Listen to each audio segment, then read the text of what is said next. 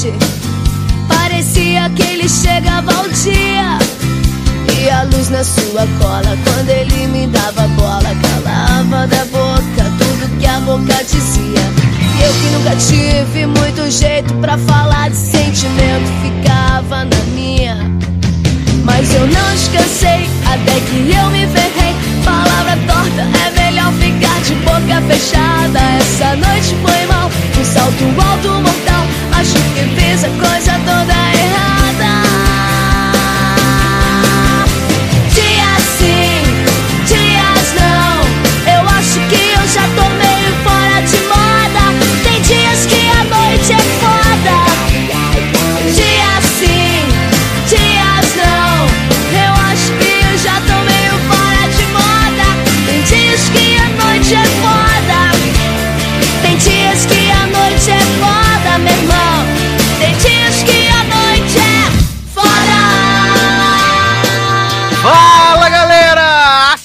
Sejam bem-vindos a mais uma edição do LogadoCast. Eu sou Edu Sasser e no programa de hoje nós vamos fazer aquela última, né? A última mexida no sexto, antes da estreia da Fall Season, antes do barraco desabar todo, novas estreias, novas séries, séries veteranas voltando, a loucura.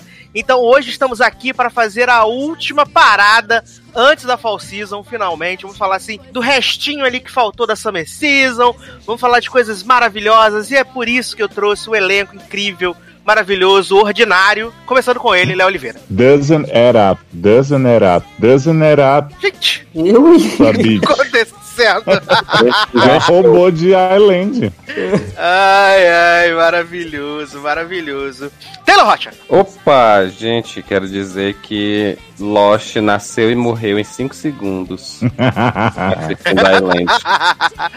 Ai, ai, amo. Massa não. Sei que você vai querer ser uma de nós. Tô aqui só pra enaltecer o live action da Disney que tá nascendo, minha fada linda. Adoro. Leandro Chaves. Oi, gente, tudo bem? Hoje eu tô aqui mais perdido do que o roteiro dessa série The Island. Mas vamos lá, vamos fazer, vamos, vamos fazendo, vamos falando mal dessas coisas aí ruins que a Netflix faz, mas também de coisas boas que a Netflix mandou uma bomba e uma coisa muito boa em seguida. Então, é isso aí, tem muita coisa pra hoje. Até o Felipe Neto falou mal de The Island, né, gente? Verdade, verdade. Pra ver aí o que tá acontecendo, né? Mas pra gente começar essa pauta, assim, antes da gente começar essa pauta, eu queria chamar aqui pro centro da mesa Leonardo Oliveira, né? Porque a gente quer falar, a gente esperou toda a, toda a série acabar pra gente, Olha, poder, pra gente poder fazer um pacotão e falar sobre BH 90210, né? O reboot, que não era bem um reboot de 90210. Já acabou? Foram só mas seis episódios. acabou. Ah, Nem sabia que ia voltar. Menino sabia, não? mas, tá mas vem cá, foi um episódio por semana? Aham. Sim, um episódio Já, por te- já tem mais de um mês que estreou, nossa, Já. passou tão rápido. Já, pra você que não assistiu, passou rápido. É. Mas, gente, Ai, tava todo mundo Deus. falando que ir no primeiro episódio, Não, desconcertou. só esse. Só esse, o resto é um monte de cocô rolando. Mas Naruto Wano voltou aí, né? Acredito que pra sua primeira e única temporada. Por E- favor. e muita gente achou que ia ser realmente um reboot, né? Só que tava lá na, na, na notícia de que ia ser um pseudo, uma pseudo sério, pseudo reboot, aonde os atores iam interpretar eles mesmos e eles e teriam interesse em fazer um reboot de Naruto Wano e esse ia ser o plot da primeira temporada. E foram seis episódios de muito sofrimento, muita dor.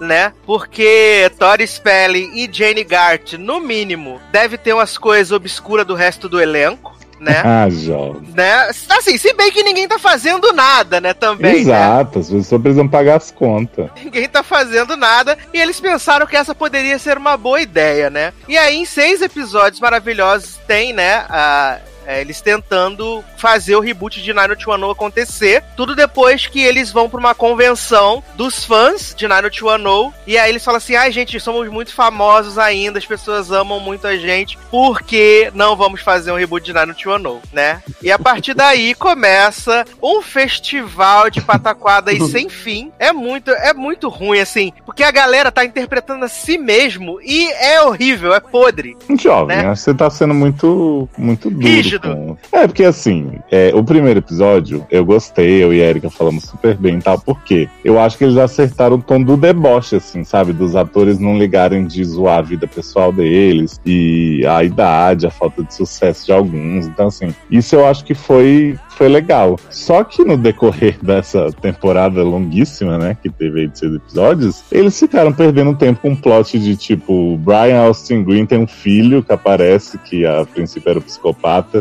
E que E na aí, verdade na é filho de verdade- Jason Priestley. Priestley, pois é. Aí faz uns plot novela assim no meio. A Shannon Doherty, que era o grande, tava todo mundo esperando pra ver de volta, passou quatro episódios só meditando e o povo vindo atrás dela no fim do episódio só pra dizer. Agora eu voltei. Aí, fim do terceiro, ela chega, tira as fotos com o povo e diz: Ah, é bom tá de volta. No quarto, some de novo, tá ajustando o contrato. Então, assim, claramente o povo já tinha gravado quase toda a temporada e enfiou Shannon no, no final, né? É, Mas ela se tem eu, uma piada. Se, ó, se eu não Hum. me lembro, se eu não estiver muito enganado, o rolê da Shannon foi porque ela não ia ser convidada pra, esse, pra essa série. Acho né? que ela não tinha topado, mas Só ela topou aí, quando o Luke O morreu. Luke Perry morreu, exatamente. Quando o Luke Perry morreu, ela, ela aceitou participar. E aí, pra mim, já tava tudo rodado. Tanto que no primeiro, segundo e acho, acho que no começo do terceiro, ela só aparece via Skype, via ligação, né? Ela nunca tá Com o presente. Tori indo atrás dela no mato, né? Com as malas. Nossa, com aquela mala de papel subindo, rolando na, rolando na grama, rolando na lama. Mas sabe, o Shannon tem a melhor piada do, do revival todo pra mim, que é assim. Tem um. Explicando pros meninos aqui, tem um stalker deles que não é revelado no fim da temporada, né? Exato, não vai pra nada aí. fica ah, não, mandando menino, bonequinho Não, decepado menino, a pra ele. soube. A gente soube quem era, menino. Ah. O homem que Tori roubou o vestido, o gordo. Ai, ai, gente, eu até, até apaguei. Eu achei que era suspeita falsa, né? Mas beleza. Não, era o homem. Porque assim, o Stalker começa a mandar boneco decepado pra eles da casa de boneco de Mona, que, que Dona tá cuidando pra trazer o povo de volta, né? Ela fica lá, ai, vou oferecer isso aqui pra fulana e bota bonequinho no lugar na casa de chá. Vou fazer isso aqui pra ciclana e põe lá. E aí esses bonecos aparecem tudo sem braço, sem olho e tal, aí eles ficam assim, vou ser morto. No outro episódio ninguém mais fala no. Beleza. Aí tem um plot que Tori cai da escada, né? E aí ela lembra que teve um cara, um ator que na Notiono acabou com a carreira dele, que era um cara que o personagem empurrou a dona da escada na sexta temporada de Barrados no Baile. E aí as pessoas ficaram putas com ele, o cara nunca mais teve né, nada na indústria, e vão atrás desse cara, todo elenco. Aí quando eles chegam lá, a Tori fala, então, na sexta temporada ele fez isso e tal. Aí a Shannon, teve uma sexta temporada disso? Ela entrando no Google pra pesquisar quantas temporadas Ela fala, Siri, quantas temporadas dessa merda rolaram? Não, foi maravilhoso. E Sharon chegando na, no, no photoshoot de lançamento, toda suja de sangue de gambá, viado. Olha, Shannon, com esse plot de resgate. O- o- gente, vocês terem uma ideia do nível de chacota, o cliffhanger do penúltimo episódio é a Shannon pegando a galinha da Tori Spelling e colocando no carro pra resgatar. E quando a gente fala galinha da Tola Spell, é realmente uma galinha, não é a Ah, Tola Spell, tá. no caso. E aí no último episódio ninguém fala nesse assunto. Não é? Porque a Tori ficou toda ofendida quando o Shannon apareceu com o cachorro, né? Que não era dela, né? Ela mentiu. Ela mentiu, disse que era dela o cachorro, meu cachorro, sai daqui.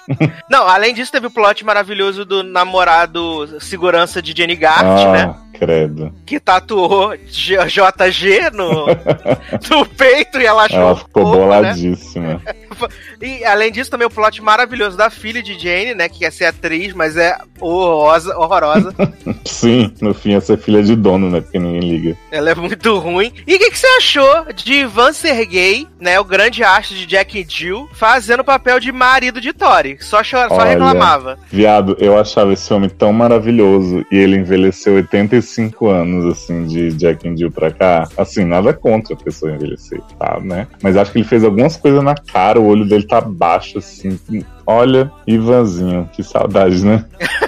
Sim, e eu achei uma uma das coisas que eu achei legal, assim, foram eles brincando com o fato da Tori Spelling estar toda platificada, né? Com os procedimentos que ela faz na cara, porque não tem condições, né? E te- quem foi que zoou? Ah, foi a Jenny Gart que zoou o peito dela, né? Que pega no Uhum. peito, e pega no peito e fala assim, falso. Igual tem que ser a cena de, de sexo com você com Brian Austin. Aliás, esse plot da cena de sexo, que fica as mulheres tudo dizendo, ah, se o cara não ficar de pau duro na cena, não sei o que, tá tudo errado.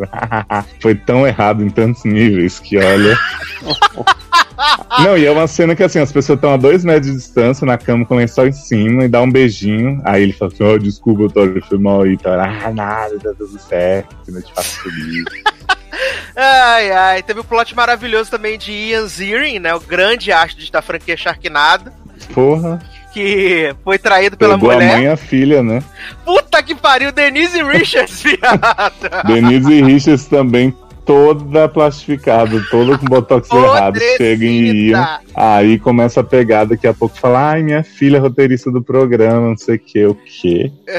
E aí, Ian? Tan, O que, que tá Pois- não, e, acontecendo? e a mulher que traiu ele mandou o canchiscan no celular, né? Maravilhoso a cena, todo mundo no avião voltando e o Kanchuskan, ele, o que que tá acontecendo? É minha. É minha irmã? Não, o plot bom também foi da mulher de Jason Priestley, que deu pro, pro roteirista Mega Evil, né? Hilo de Galáctica. A mulher aí? do, do Nick Lachey, né? Uhum.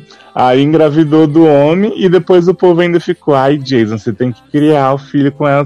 Que? Viado, ainda fala assim, você é muito antigo falando isso, tem que ficar do lado da sua mulher garota. Não, mas se tiver uma segunda, segunda temporada, já sabe que vai ter uma crise. Não Por causa não. que- Não, mas Tem o menor risco. se por acaso, né? Nunca se sabe como Se bem de que forma- dinastia tá aí, né? Geralmente não sabe que forma a Fox tá usando pra lavar dinheiro, né?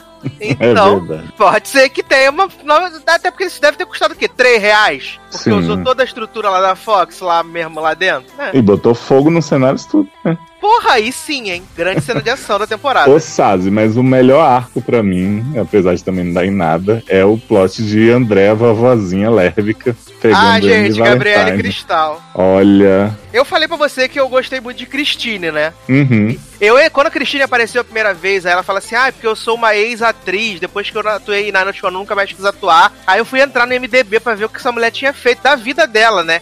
E realmente ela não atuou em mais nada até Ah. voltar Night One fingindo que não era atriz. Adoro. E assim, eu fico, eu fico pensando, Gabrielle Carter, ela é realmente a presidente do sindicato dos atores de Hollywood. Sim. E se prestando a um papelão ridículo desse, gente. Como a pessoa pode predizi- presidir, presidir, fiquei até nervoso, presidir o sindicato dos atores e se prestar uma chacota que foi essa? Ah, mas acho que ela foi a que menos se humilhou. Ah, é, porque o plot dela era mais, né, o mais aceitável, assim, da mulher da meia idade que, né, tinha vontade de experimentar, e aí não sabia se, um vazia, se ficava. Não, assim, foi bem. Mas assim, eu não vou dizer assim, meu Deus, que horrível. Foi engraçado, pelo menos eu, eu me diverti, sabe? Eu- Não, o primeiro eu vi gostando, os outros eu vi Pirulito Laios, né? Especial de Halloween chacota, então. É, não, eu tava ali só pela, pela algazarra, né, no final. Que não é o marido de Taylor, né? Mas Que? eu tava. Oi? É, porque eu, não é o. Eu já ia perguntar isso. de Luciano do Telegram, algazarra? Eu tava ali pelo Luciano.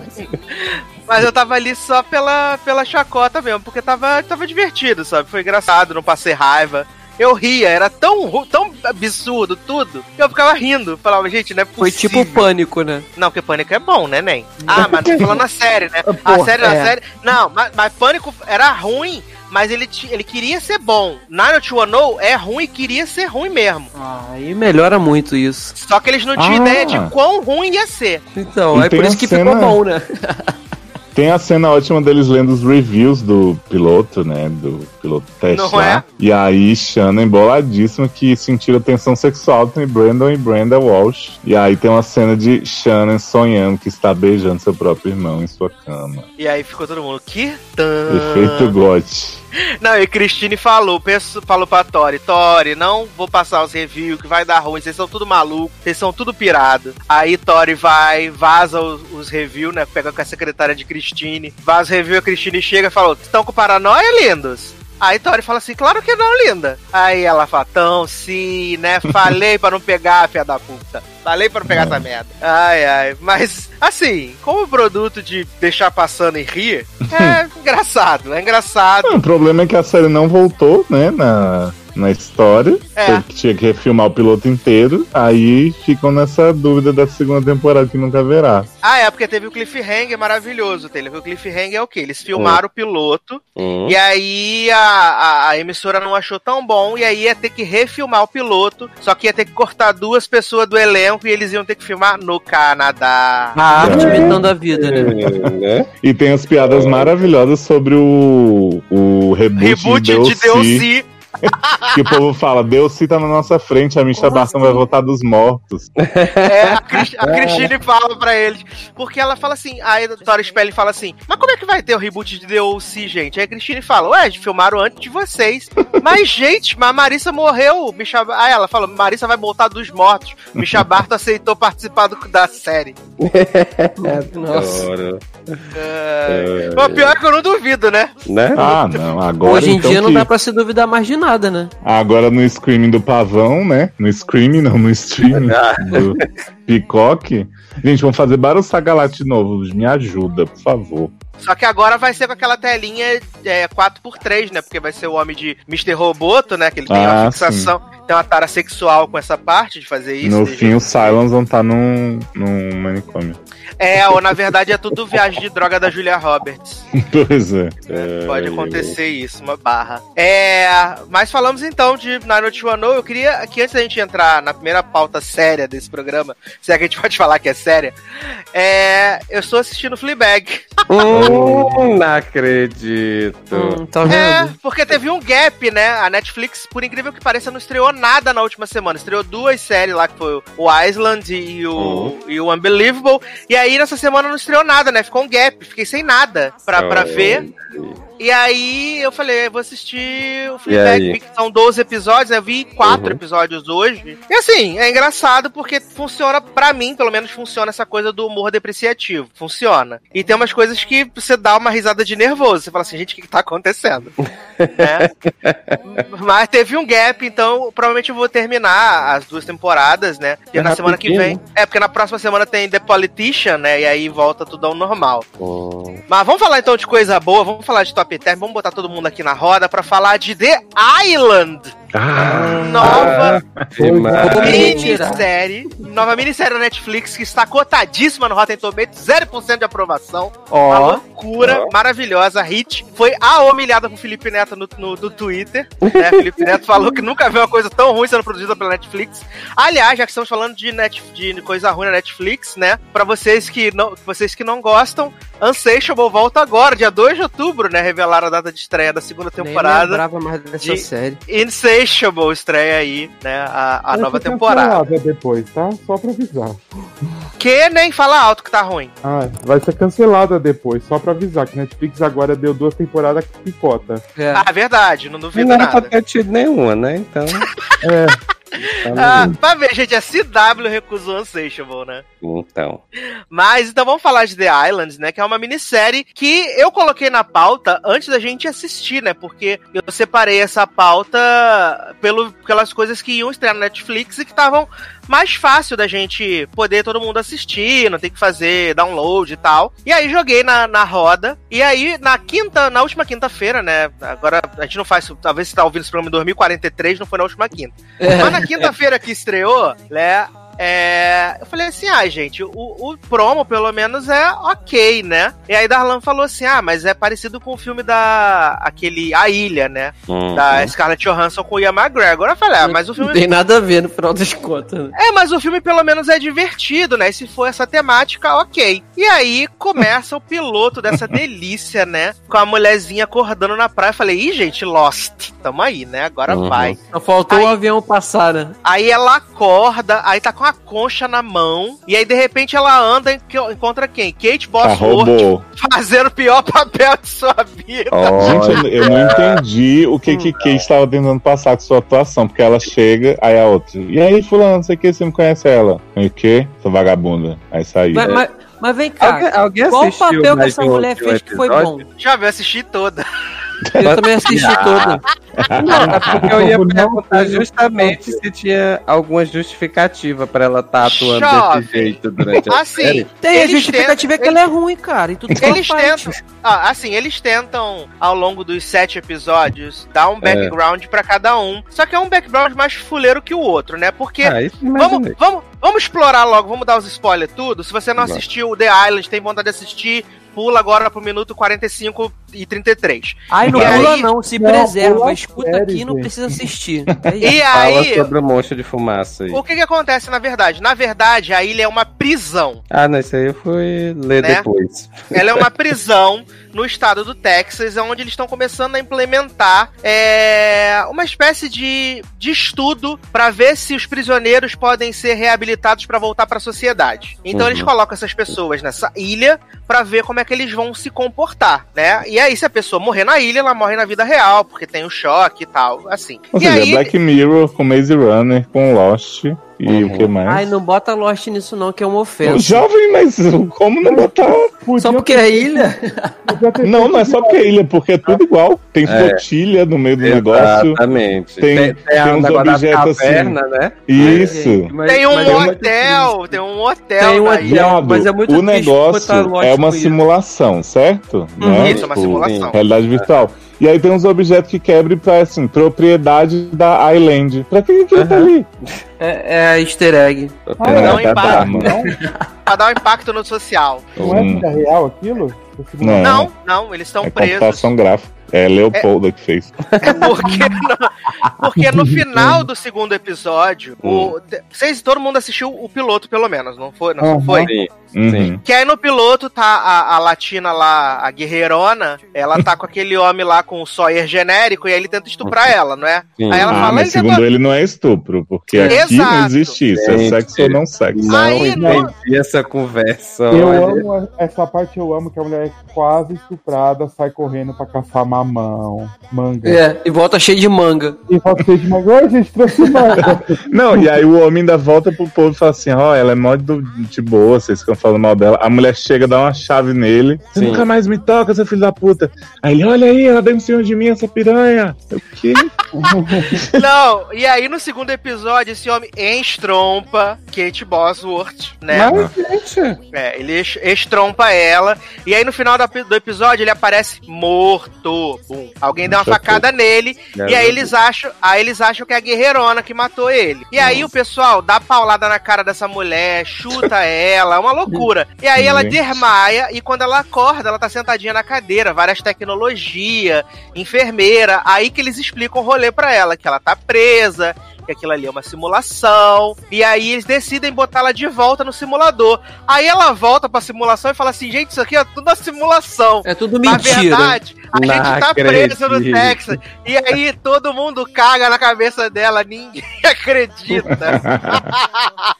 Viado, mas assim, eu amo, o Zanon escreveu muito bem os diálogos dessa série, né? Que é um monte de gente tentando vender rinodê uns pros outros. e aí, tipo, começa esse negocinho que ninguém. Só que é, tipo, tudo mais positivo possível. Tipo, quando a Chase encontra a Kate Bosworth, robô, ela fala assim. Tô tendo dificuldade pra me lembrar das coisas. A gente se conhece? Eu não sei meu nome, você sabe o seu? Aí fica todo mundo assim, oh, eu não sei meu nome. Aí, tipo, Kate, deixa eu ver isso aqui na sua blusa. Aí outra, ai, é um bicho? Não, é o nome tal. Ai, será que é a marca da roupa? Não, são nomes diferentes com a mesma roupa. Então nós, esse deve ser o nosso nome. Aí o povo fica se apresentando o episódio inteiro. Aparentemente meu nome é tal. Ah, então o meu deve ser Viado, tal. Gente, esse é o grande problema. A série, tem, a, Supernatural. a série Né? tem sete episódios, a maioria deles não tem nem 40 minutos. E aí eles têm 45 personagens e eles tentam aprofundar os personagens e as histórias são rasas como um pires. Porque, Ah. tipo, a, a história que é mais desenvolvida, acredite se quiser, é a história da Kate Bosworth. Que eles ficam, tipo, o episódio inteiro pra mostrar que ela era abusada Porque pelo é marido. a mais famosinha do elenco, né? Que o marido batia nela. e a melhor, né, atriz. E, Há porra. controvérsias. E aí, o que que ela fez? O marido, ela ficou dando pro cara lá, ela trabalhava num bar, aí ela ficou dando pro cara um tempão, o cara foi embora, aí o marido dela descobriu, o marido dela já é abusivo, descobriu, falou assim, você você é uma puta, e agora eu não quero nem mais te fuder. Sabe o que eu vou fazer? Vou pegar meus filhos e vou embora. Aí o homem sai para trabalhar, Kate bota as crianças no carro e joga o carro na lago, na lagoa. E aí Ah. mata as crianças e é por isso que ela tá presa, né? E também porque ela matou o homem E também. Porque antes ela não disso, tem ela tinha- nenhuma, né? E antes disso, ela tinha tentado se dar uma facada, né? Mas ela aí... se deu uma facada pra É, ela se deu, na verdade. E o cara vai e consegue tirar e ela consegue sobreviver. Agora, assim, é, a- o mais impressionante, cara, é que, falando dela, pra mim essa menina nunca foi boa em filme nenhum. Assim, sério. Lois Lane? Ai, gente, pior Lois Lane da vida. Não, tem M. E, ca... e cara, é não, a Amy, a Amy é muito melhor do que ela, cara, não dá pra comparar. E assim, teoricamente, é a pessoa. Teoricamente, não. Eu acho que ela é a pessoa mais famosa do elenco e talvez a gente deveria esperar um pouquinho mais. Mas, cara, o personagem dela é uma aposta. Ela não faz nada, ela não atua nada. Ela só prova que ela é uma péssima atriz. Assim, eu. Nossa, é, é muito ruim. acho que é o conceito da série. Ó, Ser horrível, né? Agora É sim. conceito, né? Ser horrível. E outra coisa, a série ela tem essa coisa de querer encaixar os elementos é, que, como o Leoz falou, de Lost, de outras séries, e aí ela me vem com flashbacks, né? Sendo que o primeiro e o segundo episódio, os flashbacks da, da guerreirinha lá, da principal, cara, é a mesma coisa. O flashback não anda pra frente, assim, é até esquisito falar isso. Não, é geralmente- assim, ninguém se importa com Não nada. é. Porque, tipo, assim, da, da, da, da guerreira, pelo menos eles vão lá e, e em algum momento desenvolve daquilo só que era só ela ficar vendo, dando tiro na mulher. E aí a gente descobre que o negão, na verdade, é marido dela, Léo. Mas isso, isso já lá no final, no episódio 7, eu acho. Descobre que o negão é marido Não, não dela. Marido da ne- Chase? É, o negão É, é marido Mas da ele Chase. não, esse eu não tem nenhuma fala no piloto. É, mas aí a gente descobriu que, Mas ele, é, que, eles, nossa, que eles se conheceram no exército, casaram. E ele matou a mãe dela. Ele que deu o Ah, tiro. que a era mega escuta, evil, né? E a cena da morte da mãe dela que ele mata é igual aquela cena do menino de How to Get Away, que ele escorrega na cadeira e dá um tiro na cara.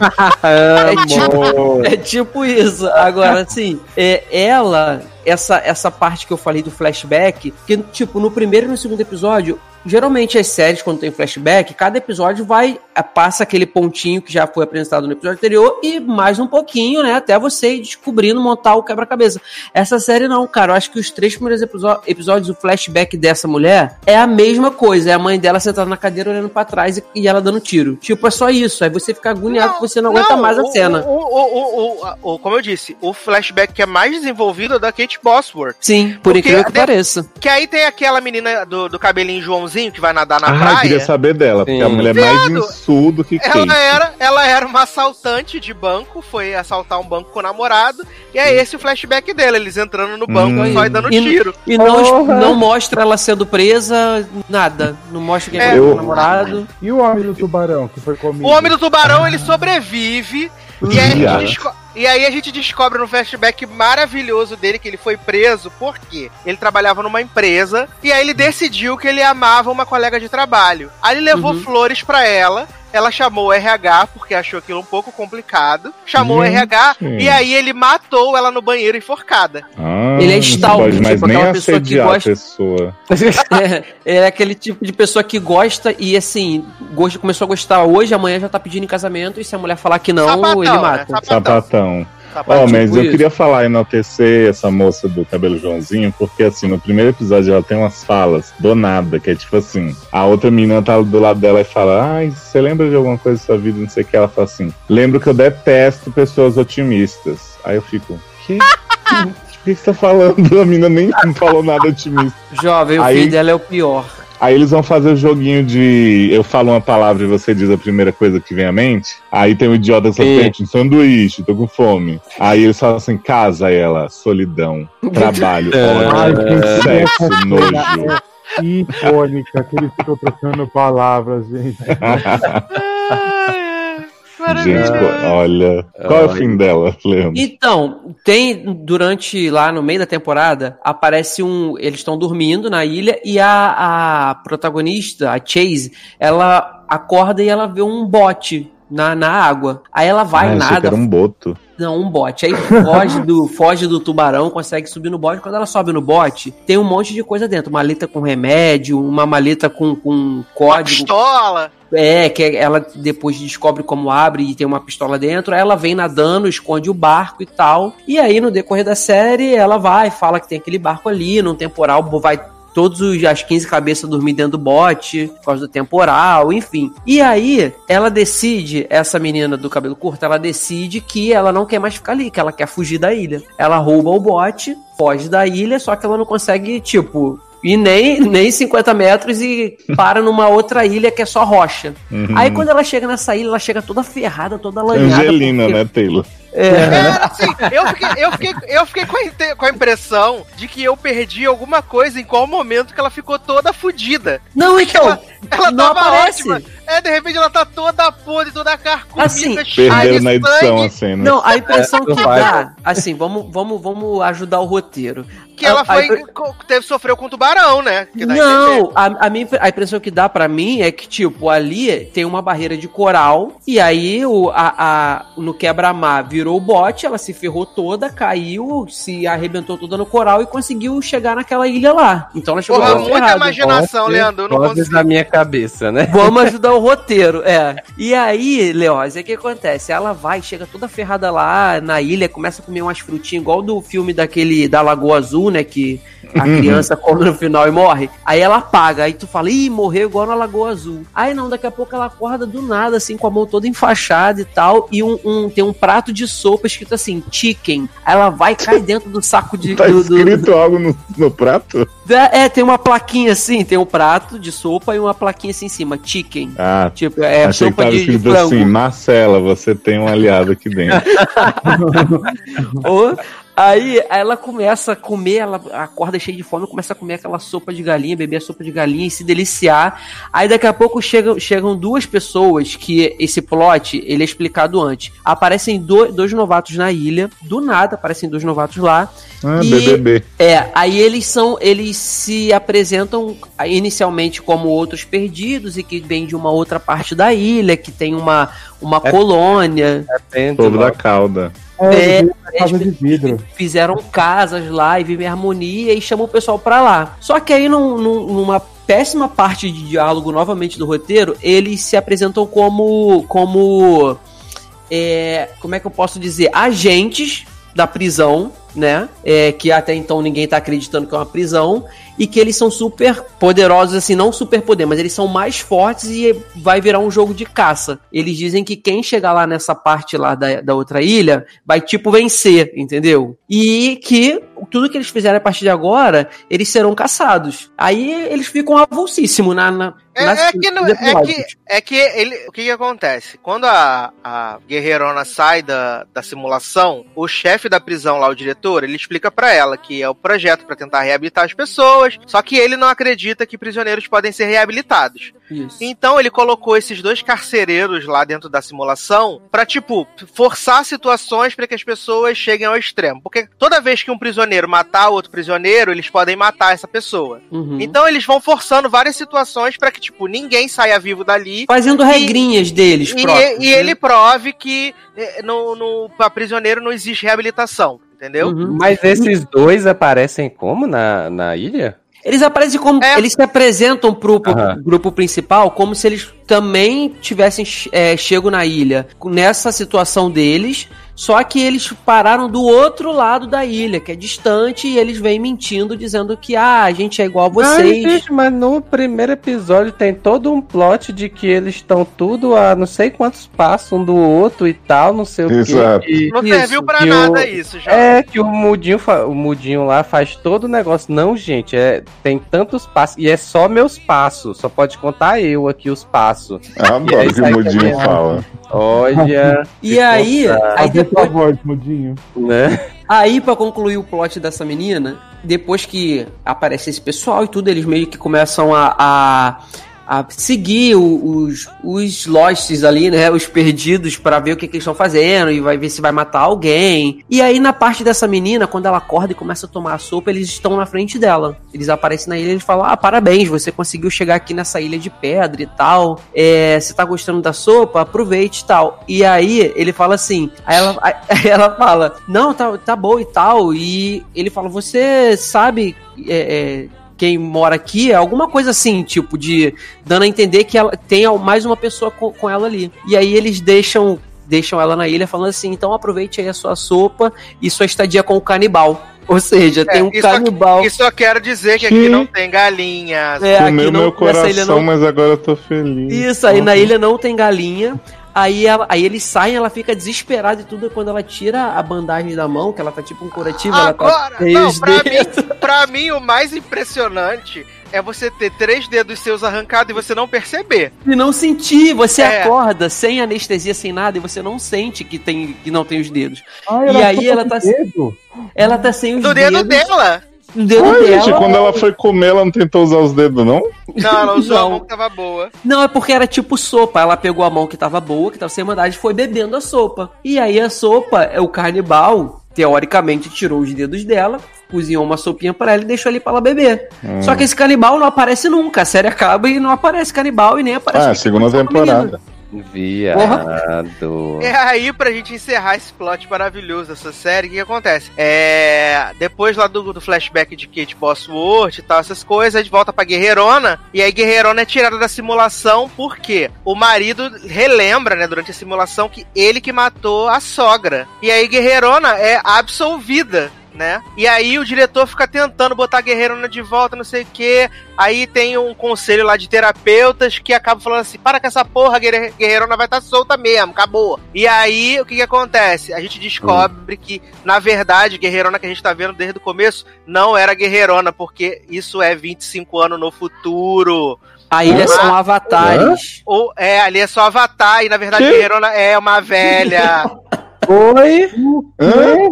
Olha, Que, que, que, que, que, que, que? eles, É, eles no último Canal de episódio, Avenida Brasil. jovem, eles É colocam todos os participantes. é, no último episódio. Viado, eu vou ter que ver isso aí. É, veja, todos os participantes estão vivos na prisão, só que eles são induzidos tipo ao coma, e nesse coma eles vão pra ilha. E na ilha, eles são avatares, ou seja, o marido da. da da Chase, da, da, Valen- da Guerreirona, ele no exército, ele tem a cara, ele sofre uma- um, um acidente lá, uma Explosão. bomba que explode, e ele fica com a cara toda ferrada, toda, toda com cicatriz, ele passa a não conseguir emprego por causa disso e tal. Na ilha, ele tem a cara lisinha e tal. Aí a gente já começa a estranhar. E aí vem o plot de que eles explicam que quando jogam as pessoas pra ilha, aquilo ali, na verdade, são avatares deles. Então, por isso que é todo mundo na sua Exato. Mas perfeição. é que quando a pessoa tá fora da simulação, ela continua com a mesma cara de como ela Isso. estava dentro da simulação. E aí. Aí é, é isso que é o bizarro. Eu não É entendi isso mesmo, que você entendeu. episódio. Viado, Zanon Claro, vai ver e vai lá. contar pra vocês que a mulher vira uma uva passa de um segundo pro outro.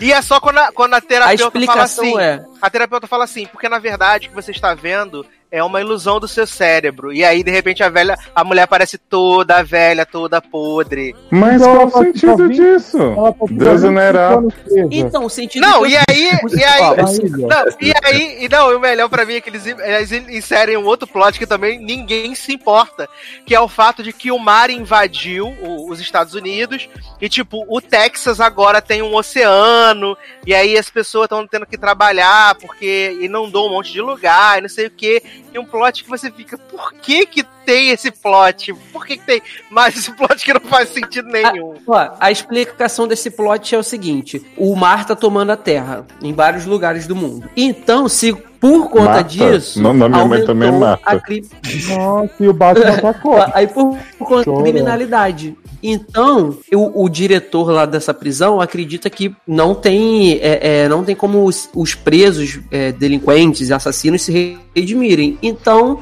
a explicação é: eles só estão assim porque o mar tá tomando a terra e começou a ter muito crime, entendeu? É isso. Mas e a aí, explicação mas da aí por mulher. que, que, que traveste as pessoas de jovem, tanto Sim. dentro quanto fora? Tipo, qual o sentido É, eu disso? Não explicam. A explicação é.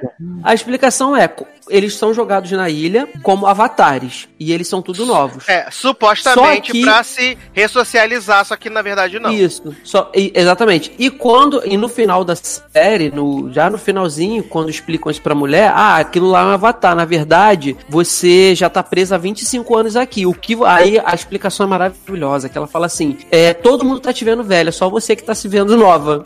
Não, Só isso ela porque, e a gente Não, isso porque a mulher, ela tem, na- tem uma hora que ela vai, ela, ela que ela, ela tá lá na prisão, que ela luta com os guardas, ela faz o faz parkour, pula de 3 metros de Ela altura, até que um- não um faz o mutante, cara. menor sentido.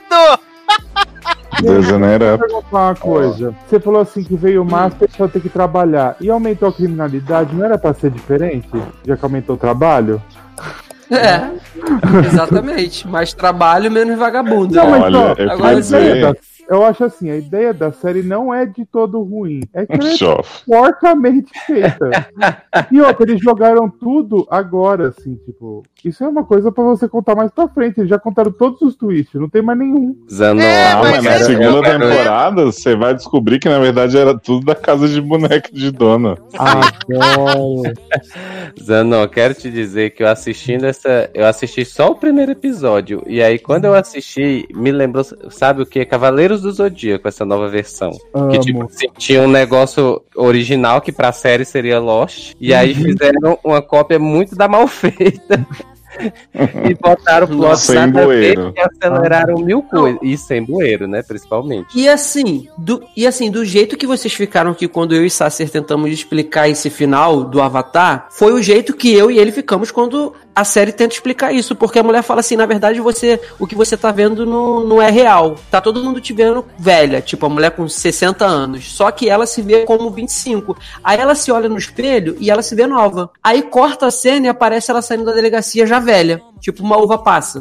Sabe? Olha, eu Assim, queria é dizer que guerreirões são vocês dois, pra ter visto Né? Então. Ah, cara, eu já tinha, ó, eu tinha visto até o 3, achando que todo mundo ia ver pelo menos uns 3, 4. Aí eu falei, aí eu falei do o, É, pra, tá, até é falei pra vocês. Ah, tá. Falei, não dá, não dá, não aguento mais isso. Daí eu falei, ah, quer saber? Já tô na merda, vou até o final. 7 só de 30 e poucos. Mas olha, cara, a pior Pisou coisa que eu já assisti da Netflix.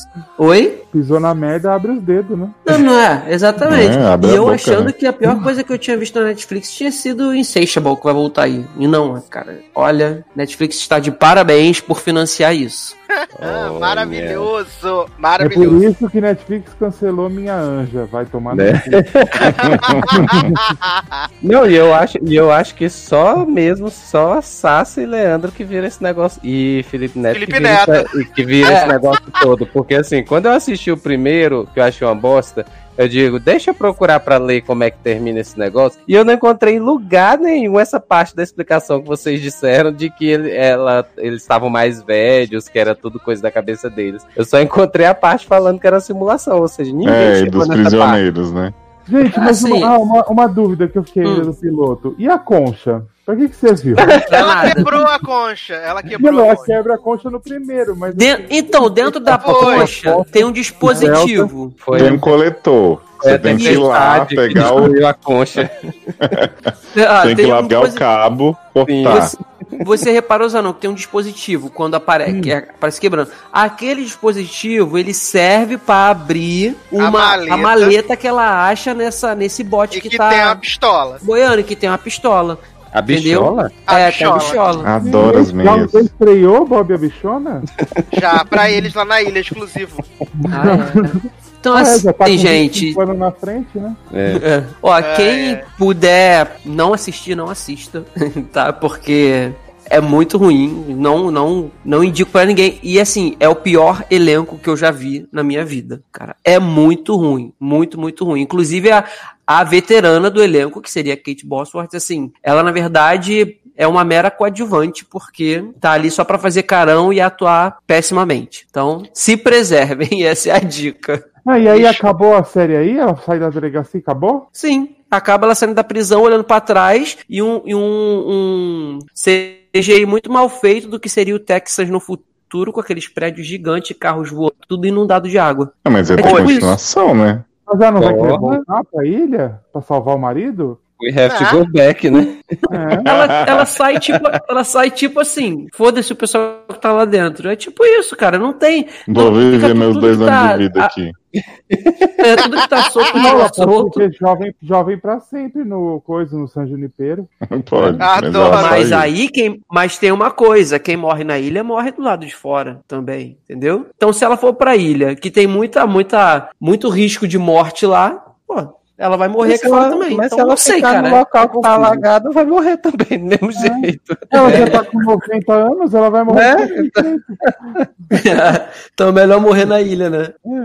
Ai, gente, Olha, então se preserve. demais.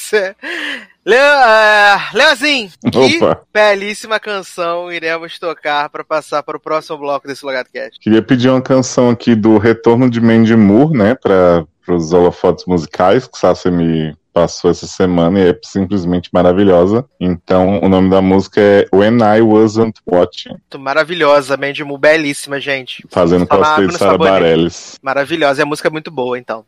É, vamos tocar então Mandy Moore e a gente já volta.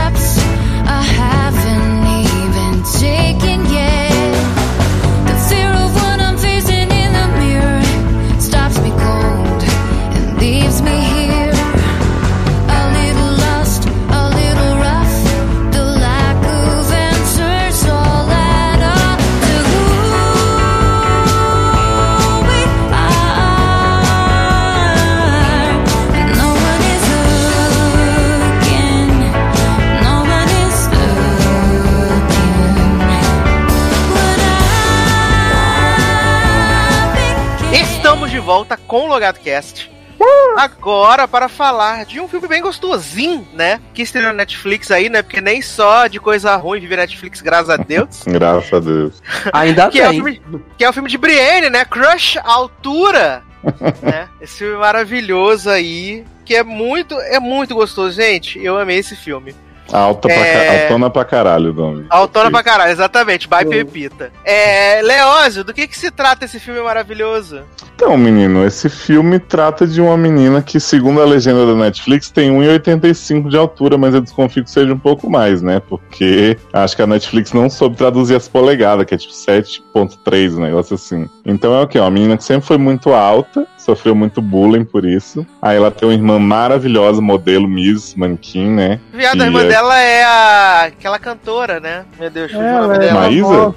Não, é, é Sara? Não, como é que ela se chama, gente? Ela, ela é famosinha. Ela é famosinha, a, a cantora. Ah, é familiar, da mas não. Disney, né? Acho que é. Acho que era da Disney, agora não é mais. É, mas siga, Leózio, que a gente vai lembrar que o nome da irmã cantora. Então, ela tem essa irmã maravilhosa, que pra mim é a melhor Sabrina personagem do filme. Sabrina ah, Carpenter. Sabrina, Sabina, né? Quê? Nada. Sabina, depois do- as Panteras? Aham. Garoto!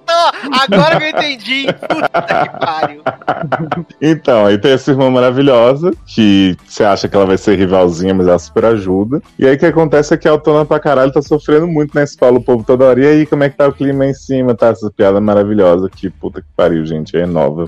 E aí ela tá acostumada a viver tentando passar, né, invisível, apesar de sempre notarem a presença dela. Ela tem uma melhor amiga, Milituda, também incrível, né, que fica toda hora gritando com os outros, defendendo a honra dela.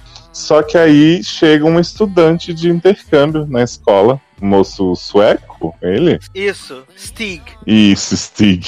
E aí ela tem um garotinho de 1,50m que é muito apaixonado por ela, né? Que é irmão do Art de Glee. Parece muito esse menino. Parece, gente, Igualzinho. igualzinho. Igual. E ele é louco por ela, mas ela não dá bola, ela fica assim, tipo, acha bonitinho, o interesse e tal, mas não dá, né? Não dá É que ele trela. é melhor amigo dela, né? Sim. E aí o Stig chega pra ficar na casa desse menino, e aí ele vai sofrer várias humilhações, né? Conforme Stig tenta se aproximar de Autona, e Autona tem que competir com a menina mais popular do, do colégio, que, gente, não faz sentido essa menina. A menina tem, tipo, 47 anos e se passa por adolescente.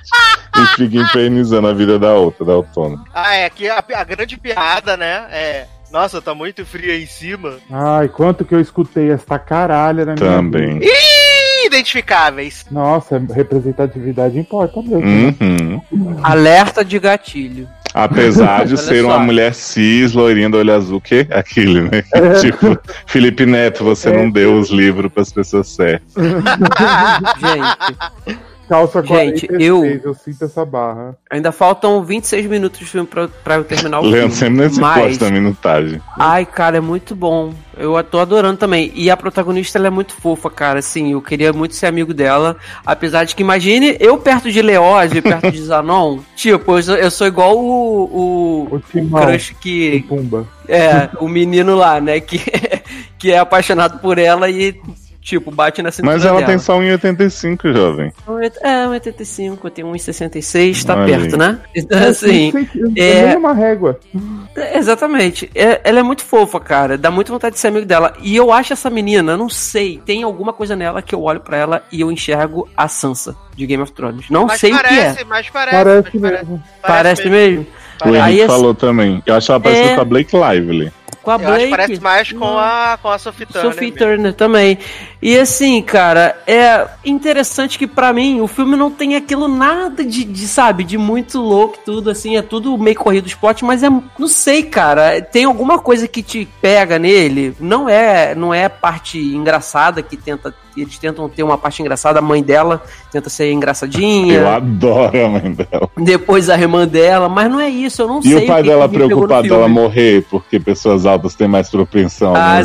sim. É o clube dos altões, viado. Clube dos Altões. eu acho que a irmã dela é o destaque desse filme. É. Puta que pariu, que maravilhosa. Ela falando sozinha, olhando pra janela, fazendo tudo Espirrando. Nossa, e quando ela fala, quando ela fala bravo, do nada. É maravilhoso. É, eu não entendia nada. Do nada ela vai dar uns berros. E agora a cena que ela fala assim: ó, o dia que você me vê comendo glúten, sei lá, alguma coisa assim, carboidrato, sei lá, É, você um me tapa. bata. Caraca, quando ela vê ela comendo, ela pá, dá mó tapão na cara da irmã. A irmã, não era pra você fazer isso. Mas você pediu. E, mas assim, E é muito maravilhoso. Ela no carro, quando ganha o concurso lá, tem o maior climão na família que o menino não foi lá no concurso dela. uhum. Ela chupa essa, sei lá o que, do Tennessee, uma coisa assim. Ai, que idiota.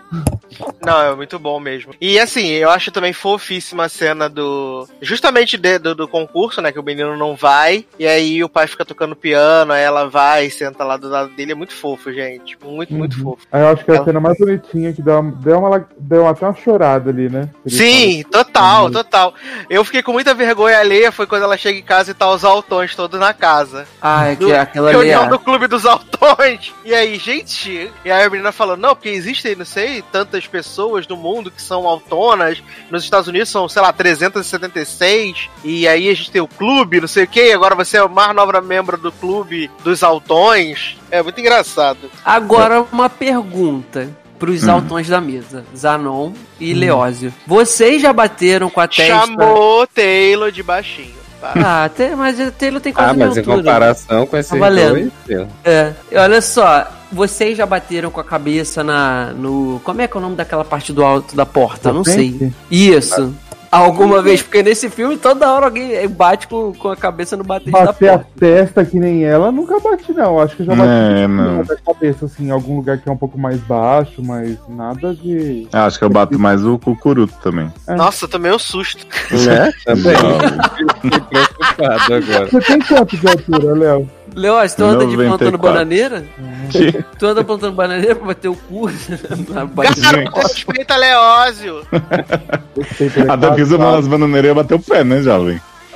É, faz sentido. Mas, Leoz, tu tem quanto de altura? 1,94. Então tu é muito maior do que a menina do filme. Porque ela Então, mas é isso que eu tô tem 1,85, né? A legenda do filme tá errada, porque eu acho que a menina tem, tipo, dois metros acima. É. E Zanon, Zanon é mais alto que você, não é? Eu Né? tenho dois e três. O quê? Eu acho que menina o do- Zanon tem a altura dela. Essa, é, essa, essa menina no filme não tem 1,85. Ela, com certeza ela deve ter mais. Porque, é as pessoas que é perto dela tipo são muito 7 e baixinhas. 3. Aí eu fiz a conversão, é tipo 2 e 4. Então ela é mais alta que o Zanon ainda. É, porque, ó, a, a, a amiga dela e o menino que é apaixonado por ela, do lado dela, é tipo eu do lado de vocês, cara. Sabe? Mas eu acho que é causa. É, é de um livro, não é? Pode ser que no livro eles usaram isso, não quiseram mudar, uma coisa assim, né? Hum. Tá, não, ser. não sabia. Não Eu sabia. acho, não tenho certeza. É porque assim, se você pega esses meninos de 16 anos americanos, todo mundo vai. Não todo mundo, mas assim, muita gente vai ter 1,85. Então não faz sentido ela se destacar tanto entre eles, né? Uhum. Então é tipo eu a acho que. altura média. É, então acho que ela deve ter uns dois. Nossa, mas é muito alto. E ela fica mais alta ainda quando ela bota o sapatão. Sim. Aliás, gente, o menino, o baixinho que gosta dela, Ele é muito Eu não fofo, queria. né? Eu não queria que eles ficassem juntos no decorrer do filme, porque eu acho que ele faz um monte de sacanagem. Apesar dela sacanear ele pra caralho também, que ela sabe que ele gosta dela e fica lá indo ver musical com o Stig na frente dele, né? Uhum. Mas na hora que ele pega a caixa de feira, que ele andava com os livros dentro, eu quase morri. Que todo mundo sabia que ele era, que aquela caixa era pra ele poder dar uns beijos nela de qualquer forma, né? Eu, Eu não, não sabia. sabia, não.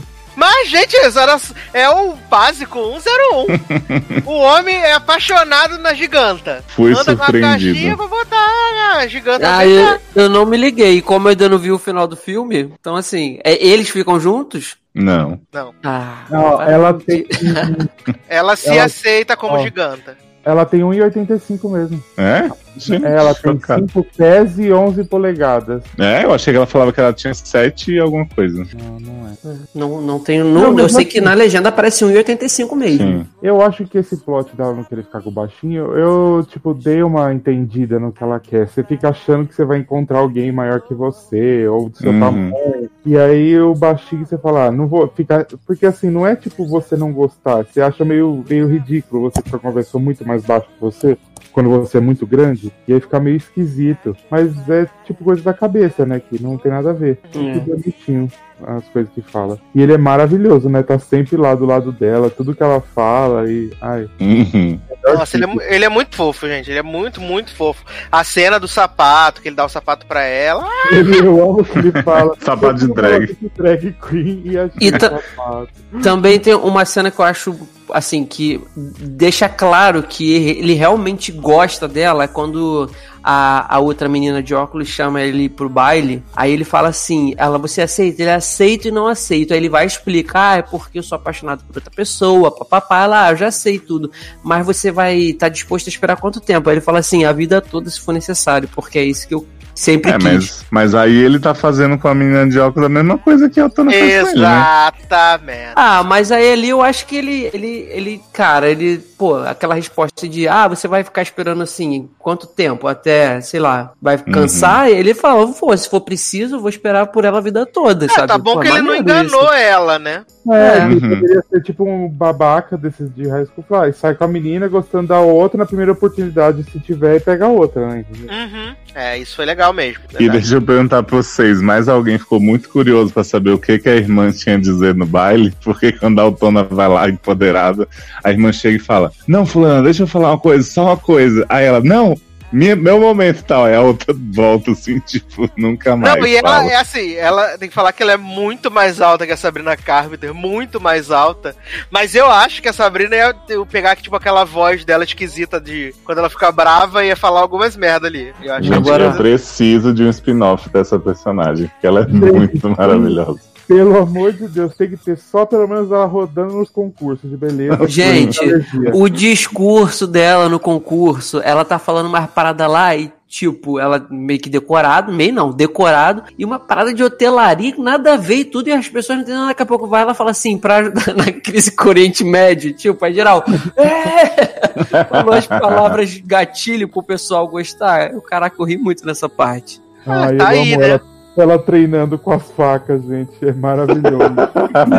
Maravilhoso. Mas assim, fica aí a dica de Crush Altura, filme gostosinho. Netflix acertou, né? Enquanto não vem aí Laura Condor 2. É, esse filme é muito gostoso. Muito, muito, muito, muito O que, que é bonzinho. Laura Condor, gente? É, os garotos que amei. A prima da Ah. Kondo, Eu achei que era. Achei que era Marie Kondo, teve uma filha clandestina. Eu só tenho uma denúncia pra fazer sobre esse filme. Hum, Ah. O crush do filme é feio para caralho. Muito. Ah, você Mas não ele- gostou ele- de Stig? Ele fala o pro sueco? Art que ele é feio na Suécia, né? É, É, é tipo aquele calma, ele é só branco. Uhum. exatamente. Calma, só branco e louro. Ah, Calma. Mas ele gosta de cats, Anu. Então, Ah, é tá o verdade. problema maior, né? Gostou do trailer, não vai não vou cara. Ai, maravilhoso. É, pra gente fechar esse bloco aqui, eu queria falar com o Zanon rapidamente, né? O Hum. o Darlan não tá aí, ele também assistiu, que foi o novo documentário da Chelsea Handler pra Netflix, né? Ah, eu vi também. Ah, também. Ah, amo sim, amo gente informada.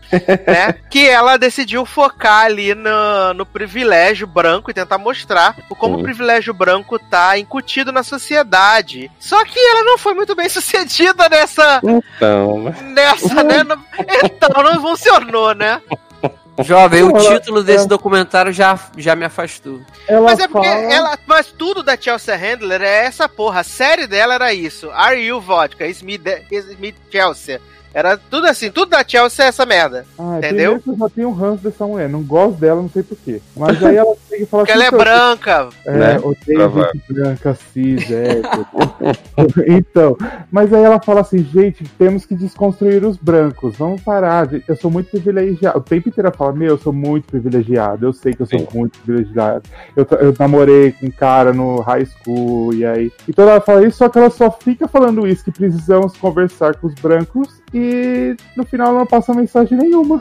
sim, Sim, exatamente. exato. é. Ela só fala, ela só fala dela, Uhum. né? Ela mostra, ela, isso ela consegue mostrar bem, que é realmente os brancos não percebem os seus privilégios. Principalmente quando ela tá fazendo aquelas entrevistas lá que ela pergunta: Ah, você acha que branco tem privilégio? Aí os, os redneck, privilégio? Claro que não, para de loucura. É, Eu, né? branco, sofre muito. Eu, que coisa. Não, e é o tempo todo falando da casa dela, né, também. Tipo, ah, minha casa é super maravilhosa, como eu sou Isso.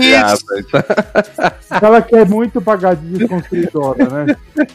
É, não, então quando surge ma- mais pra frente o plot de assim, eu, namare, eu namorei Tarzan, que era um traficante negro. tã, e só agora eu me toquei que eu escapei porque era branca. Tã. Exatamente, fui presa com droga duas vezes, prenderam Não, meu e- namorado. E dá a Sim. entender que ela entendeu fazendo o documentário, não foi tipo. Sim, Exatamente! Você acha como ela é muito inteligente, né? Assim, ela veio o insight, né? Já agora, o que é aquela conversa dela com aquelas mulheres, gente, pra falar sobre preconceito? Olha, Olha, eu fiquei assim, ao mesmo tempo que eu achei muito absurdo, eu fiquei achando que realmente tem pessoas que são assim, que pensam assim, né? eu também, eu também, eu também. Olha. Não, e quando ela, vai lá, quando ela vai lá na faculdade né, que tem só os negros, né, e tal, e a menina fala assim, eu não me sinto confortável com você aqui, porque você só tá reforçando o seu privilégio de branca aqui, Sim. conseguindo um espacinho no, no meio da coisa dos negros, e aí, Aí ela fica. "Ah, o que, tá acontecendo? Não, e ela, a, a menina fala, né? Ele disse, ó, fique livre pra editar o que você quiser. Exato. ela fala assim. E como é que eu falo com os brancos sobre privilégio? Eu falo assim, linda, a gente não é mais obrigado a ficar falando toda hora pra vocês, não, vocês que se, é, se virem com seus problemas. Sim, de novo, tá. pá na sua cara. Olha, é demais, assim. É. Assim, na, na concepção, é por isso que, tipo, quando saiu o trailer, eu mandei lá no grupo, mandei pro Darlan, Darlan também ficou super animado. Na, na concepção, na ideia, poderia ser um documentário muito bacana. Hum? Mas a execução é podre, é podre a execução, é bem ruim. Inclusive, Eduardo, foi eu, da lista, foi a, acho que a primeira coisa que o Darlan se empolgou pra ver e viu, né? E aí Sim. quando ele voltou, ele voltou, caraca, gente, que merda é essa? Tipo, O Zanon também tinha visto e falou, gente, bosta. É. não viu, falou Ah. lixão. A sorte é que tem uma hora só, né? Se fosse É. Graças a Deus. assim. eu ia morrer. Porque eu acho que ela não tem nem capacidade de fazer mais do que uma hora disso também. Né? É, não, e não tinha. Já, É, é, é, já passou muita vergonha em uma hora apenas. É, isso que eu ia falar, se uma hora já passou isso tudo de vergonha, imagina se tem mais. Não, Deus mas eu, livre.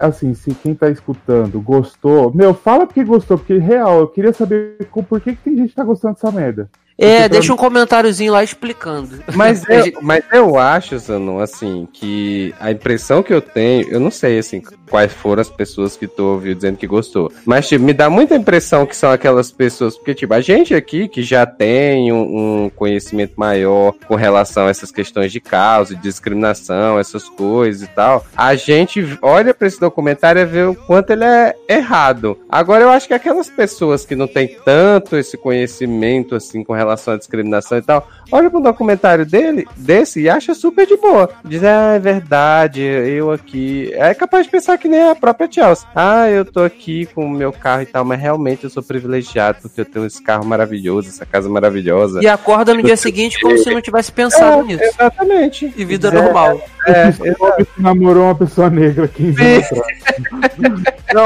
aí a pessoa acorda de, acorda de manhã cedo assim, ai, eu sou muito privilegiado, olha só, tô indo pro trabalho de carro, no ar-condicionado. É, e vai. mas- Tipo, não sai pra pegar um ônibus e ver como é que é a vida do povo. Não, tipo isso, isso, né? ela fica toda hora, eu sou muito privilegiada, mas ela não faz um caralho não faz nada. pra ajudar. É. Ela só fica falando que é privilegiada, tá, filha? Se mexe. Inclusive, Exato. a gente tem uma cena maravilhosa dela entrevistando o cara na barbearia, que o barbeiro é negro e votou no. Votou, não, não votou no Trump, mas faz campanha pro Trump. Uhum. Ué, E, e tem, e tem um branco falando sobre privilégios. E é, o É, branco- não, e, e- é e o né? branco é, o branco que é rapper e é irmão do cara negro. Sim. Eu fiquei olhando e falei, mas pra que tá servindo isso? Esse documentário que não tem sentimento nenhum que colocar essas pessoas aqui. Ai, gente, é a chacota. documentário. Chadíssimo. Eu acho que foi o chadíssimo. pior documen- documentário que eu já vi na minha vida. Não, pior que eu já vi na minha vida também não. Ele é bem fraco, mas pior que eu vi na minha vida não. Ah, eu já não gosto, então eu não assisto muito. Então, É isso que eu ia dizer. É, não, vi eu também não, eu também não sou É do- do- dos documentários, né? Não sou. Eu gosto da, eu gosto da, do, do fake pra poder me entorpecer. é, documentário a gente só vê quando tem pro Oscar, né? Na verdade. Exato. E ainda A assim a- nem são todos também, né? a cota do documentário aqui é entre dezembro e fevereiro só. Aí eu só vejo se tiver alguma coisa importante. Que se for genérico, se for as mesmas coisas de sempre, não, obrigado, passo. Ai, menina, eu vi documentário do OJ de quatro. pe- epi- quatro Eu vi também da ESPN, toca aqui, high é five. Mas é maravilhoso também. É maravilhoso, é, é verdade. É um complemento ótimo pra, pra American Crime Story. É. Eu Bem sei legal. só por causa da série Auge. Mas pra gente encerrar esse bloco aqui, eu e Zanon vamos falar rapidamente de mais uma adaptação, né, da história de Betty a Feia, né? Essa série maravilhosa que foi criada pra TV colombiana, ganhou uma versão mexicana, que era a Feia Mais Bela, uma, uma versão brasileira, que era a Bela Feia, uma versão americana chamada Ugly Betty, né, que a gente também já viu, e agora estreou uma versão da Telemundo, e chegou na Netflix agora com 100 e 123 episódios, né? 123 capítulos, porque é novela, apesar de não ter cara de novela, é, é novela, que é Betty in New York, né? Que vai acompanhar é, o dia a dia dessa moça, né? Betty, essa moça que não é privilegiada na beleza e vai trabalhar numa empresa de moda em Nova York, né? Só que, assim, é, não sei se você não teve essa mesma impressão. Pra mim foi tudo zero carisma. A Então, Betty né? sem carisma, o menino lá, o protagonista mocinho, que é horroroso, sem carisma. Feio para caralho. Tem uma coisa Feio que e velho, né, jovem?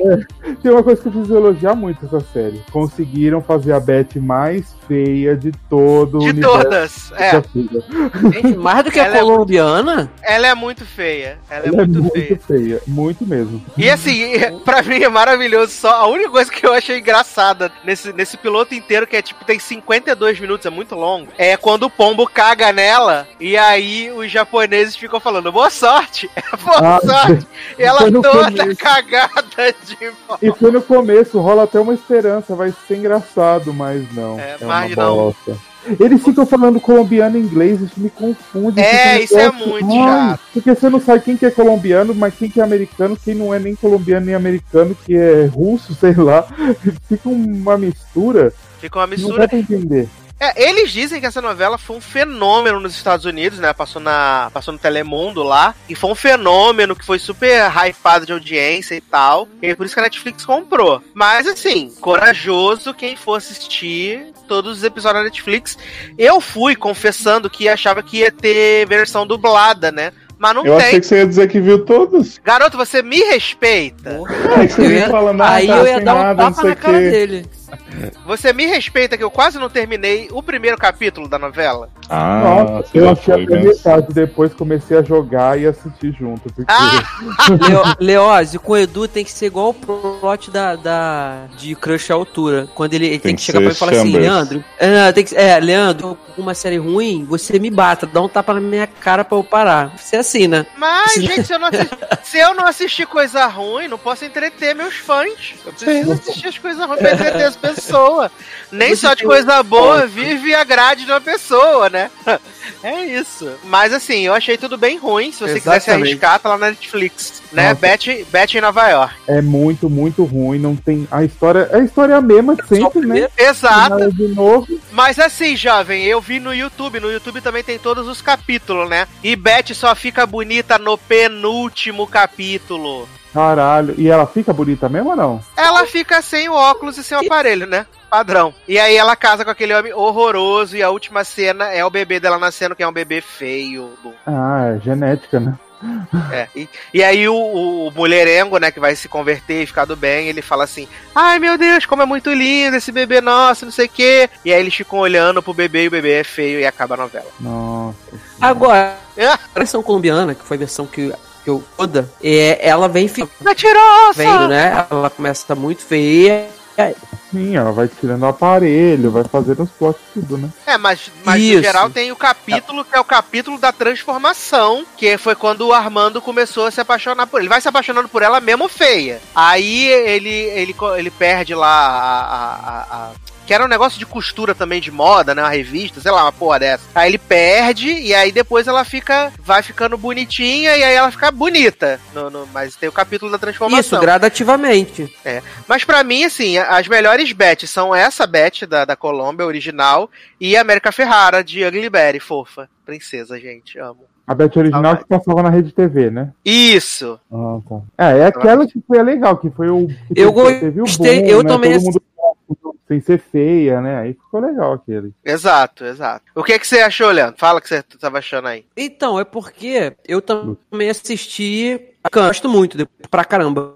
E até hoje terminar, mas na, na mexicana também é assim. Ela vai aos poucos, gradativamente, né? Ficando, me- melhorando o cabelo, aí tira óculos, tira aparelho. Eu não vi até o final pra saber como é que ela termina. Mas é a, a mexicana. Perdeu, porque ela, tinha na ela seguiu a risca. É verdade, Netflix, tinha na Netflix, eu dei mole. E aí a, a versão mexicana, ela, ela segue bem parecido com a colombiana, com a original, entendeu? Sim. É, tá aí a nossa não recomendação, que é Betty em Nova York. Passe longe, só se você tiver muita coragem. É, Taylor Rocha, que belíssima canção iremos tocar para passar para o próximo bloco desse podcast. Então, menino, vamos falar da, uni- da única coisa boa da segunda temporada de Elite, que é Lucrécia, né? Que você me apresentou hoje, que ela possui Vanessa. uma carreira, né, de cantora. E aí você me mostrou uma música hoje chamada Mala Fama, que tá aqui tocando Amo. desde então. Ouvi essa música o dia inteiro. Anitta sonha em ter um hino desse de Vanessa Né? Camargo. Olha, Anitta, mas por que choras? Né? Tá feliz, Anitta? Essa mulher maravilhosa no clipe dessa música. Amei. Então toca aí pra nós. Nós vamos tocar então Dana Paula, né? Também conhecida como Lucrécia, também conhecida como Vanessa, também conhecida como Azevedo. E a gente já volta.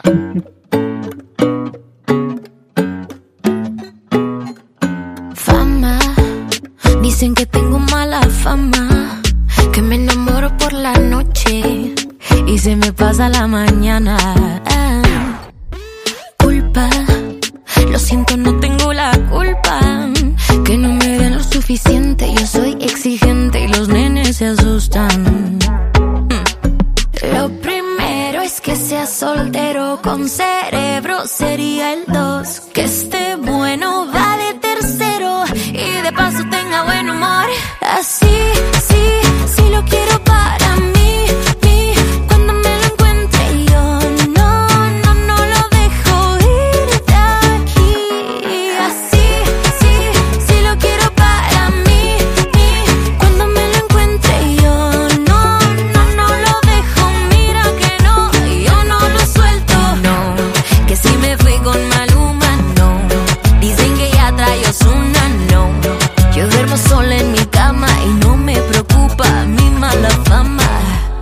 que quiero si me da la gana. No busco un Romeo de fin de semana. Que me vendan las estrellas sin llevarme al cielo. Las promesas falsas se las lleva el viento.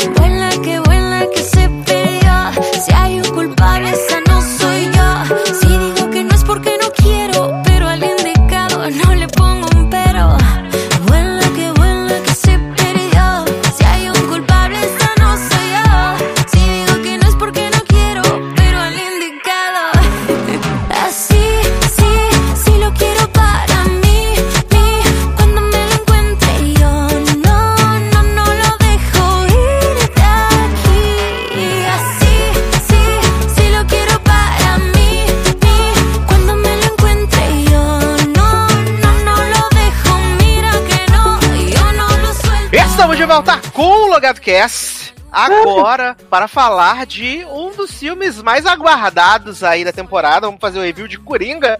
Que? Oi? Achei tóxico e irresponsável. É, olha É. o gatilho. A romantização do Coringa tá acontecendo, né? Pois é. Exatamente, romantizando os palhaços assassinos, que absurdo. Ah, Exausto. Mas tô brincando, vamos sair de um palhaço e falar do outro, né? Que saiu finalmente a.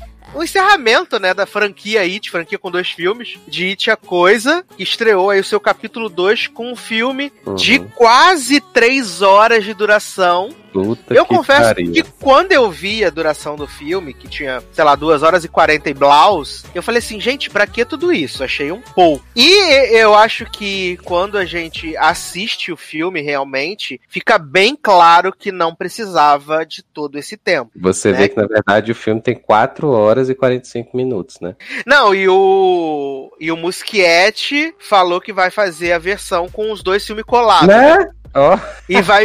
Não, e ele é tão ousadia e alegria que ele quer filmar novas cenas pra colocar no filme, né? Nessa, nessa versão nova, ele quer botar. Ele quer botar mais cenas. E mas, assim, eu acho. mas aí ele vai chamar o povo só pra gravar essas cenas ou ele vai botar cenas avulsas assim? Botar. CGI. É, que aliás é até um ponto interessante, né? Quando a gente estiver falando mais do filme, eu- a questão do CGI. Hum. Mas o que que acontece, né? No final do primeiro filme, o- os meninos lá, os menininhos lá do Clube dos Losers, fizeram o pacto de que eles iriam voltar a Derry depois de 27 anos pra poder derrotar Pennywise de vez, né? Uhum. E aí tem aquela cena do começo, que aquilo ali é um- podia ser um curta, né? A cena do, a cena do começo, que é muito, muito boa. É Né, boa, só não tem nada a ver com o filme, né? É só uma abertura, né? Porque primeiro ele Só faz pra aquele. introduzir o palhaço de novo, né? Porque primeiro ele faz. é.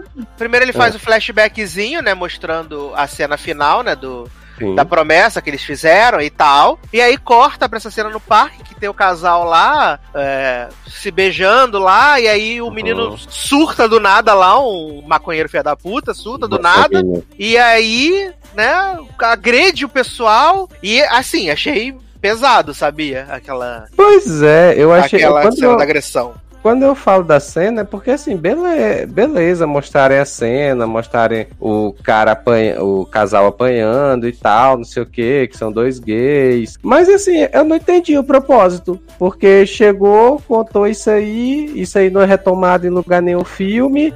Ah, mas Não eu tem. soube que Ah. Pennywise foi cancelado, né, pela militância, Então. porque é, é homofóbico.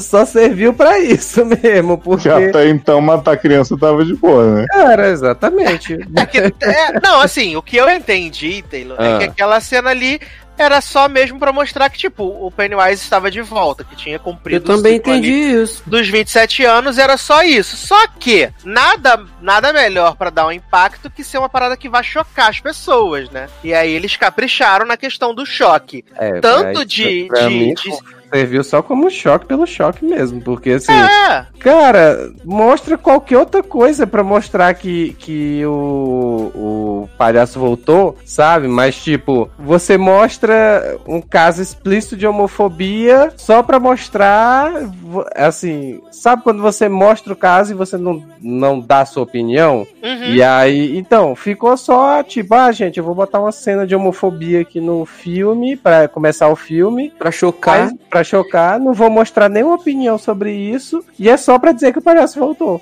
sabe? É, Taylor, é, era, e pensa- era pra dizer como o Pennywise voltou, ele tá agora afetando novamente a- aquela cidade, né? O mal tá reinando ali. O Pennywise é também- depressão. E assim, pensando no que o Taylor falou, inclusive aquela cena é, que ele come a garotinha embaixo do, do da arquibancada, Tchau. ela poderia. Ah, ele come. Come, come literalmente. Literalmente, é. Ele poderia ser usado também como, como abertura, né? Sim, E ser exato. mais a origem dele de querer criança. Uhum. Entendeu? Acho que ficaria coisa- até melhor pro filme. É, exatamente. Superemos, né?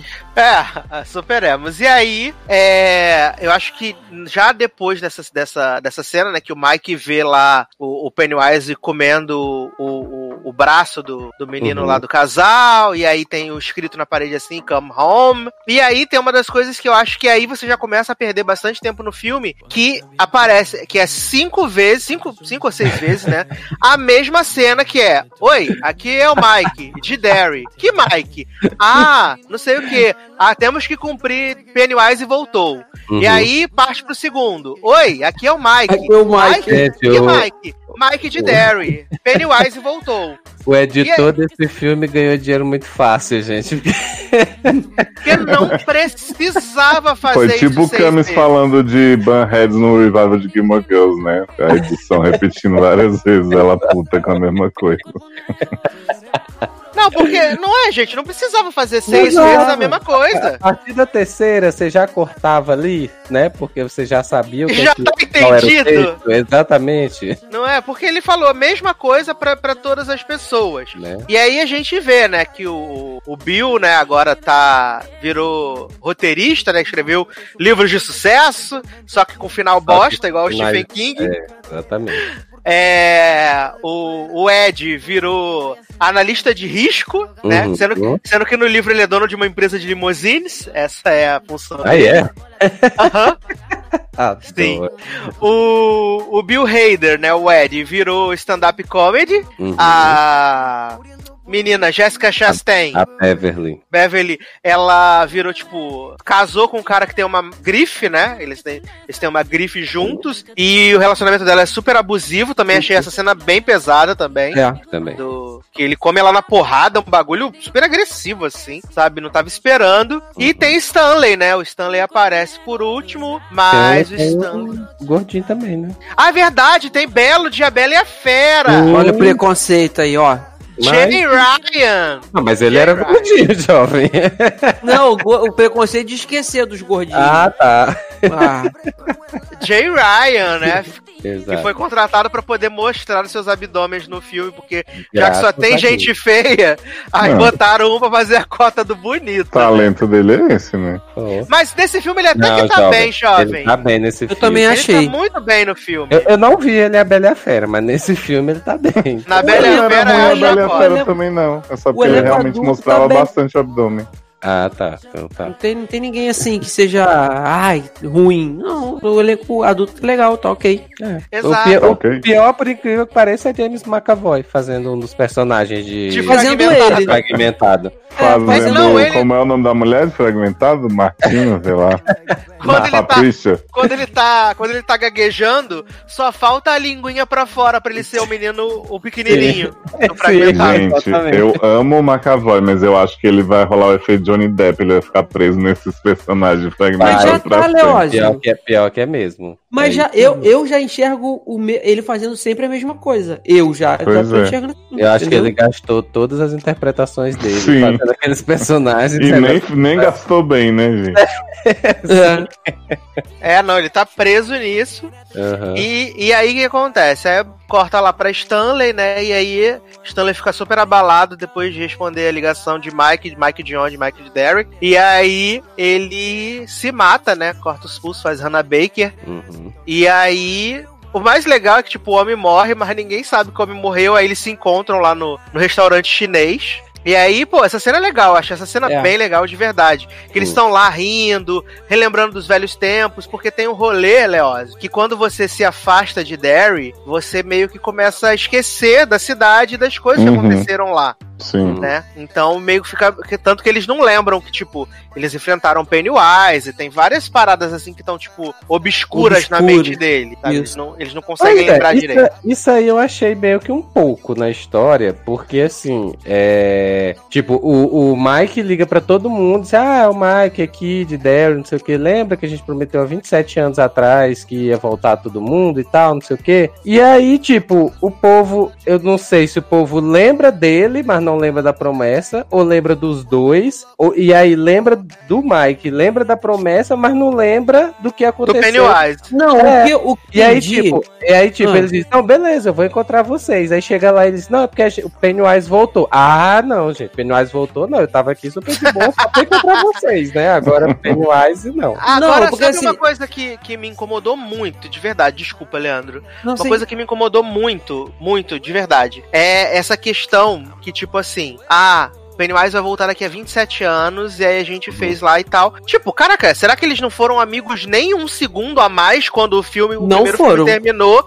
E aí, tipo, eles acabaram de cortar ali o, o- a mão no vidro, aí foi cada um pra um lado e já se separaram e nunca mais se encontraram, porque pra mim não Mas, faz o menor cara, sentido. eu acho que foi tipo isso, porque de- pelo menos depois que eles saem da cidade, que aí virou, é, passou de adolescente, vai pra faculdade, provavelmente foi É. isso que aconteceu, porque Não, não, dá ainda em, assim- em momento nenhum entender Mas eles que estavam tiveram contato. Mas eles super estavam no high school ainda, né? Eles não estavam, Uhum, tipo, sim. indo pra faculdade já.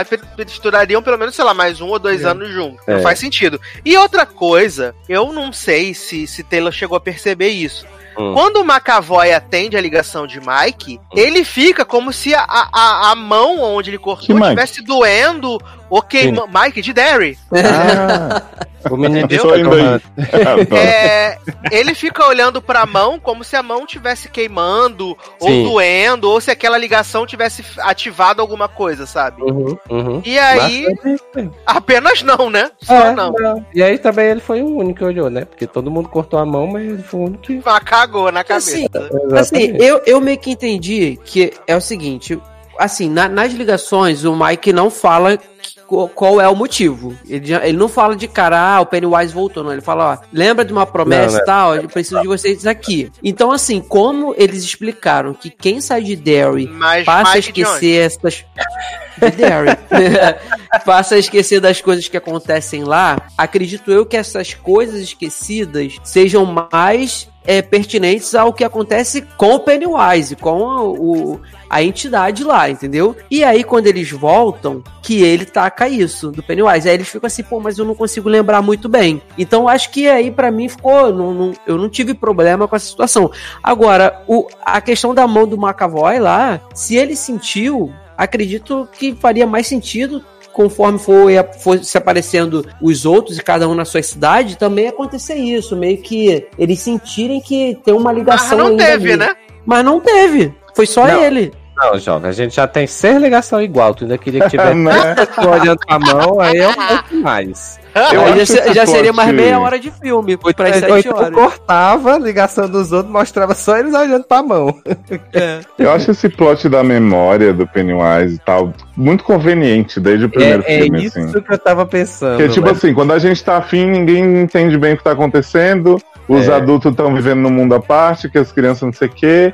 E aí, quando não convém, tipo, todo mundo sabe de tudo. Aí Mas, eu- assim, mas ué. o que eu, mas o que eu falei com, com o Leandro até quando a gente terminou de assistir o filme foi bem que foi meio que foi isso, porque de certa forma até a resolução do, do filme ela é muito tosca nessa questão de que tipo tem todo um rolê lá das luzes da morte que não pode olhar, que tem que fazer o ritual, que fazer a bruxaria lá do, do Power of Three Set Us Free, igual em Charmed, e aí eles vão derrotar o, o Pennywise, mas na verdade não. É só eles dizerem que o Pennywise é um É palhaço e feio aí e bobo. é feio, bobo, sai daqui. É é feio, mesmo pequeno e final, bobo. né? Tipo, é a mesma coisa do primeiro. Exato, é, é, é Uhum. mesmo, é o mesmo final. Isso é muito, é, um muito, ciclo. Assim, é, é super frustrante, Uma- sabe? Super frustrante. eu tenho uma dúvida honesta, assim, que eu não li os livros e não procurei saber. É, Mike é de onde? será que essa questão É, de Derry, mas será, será que esse, será que esse, esse, essa questão do esquecimento, porque assim,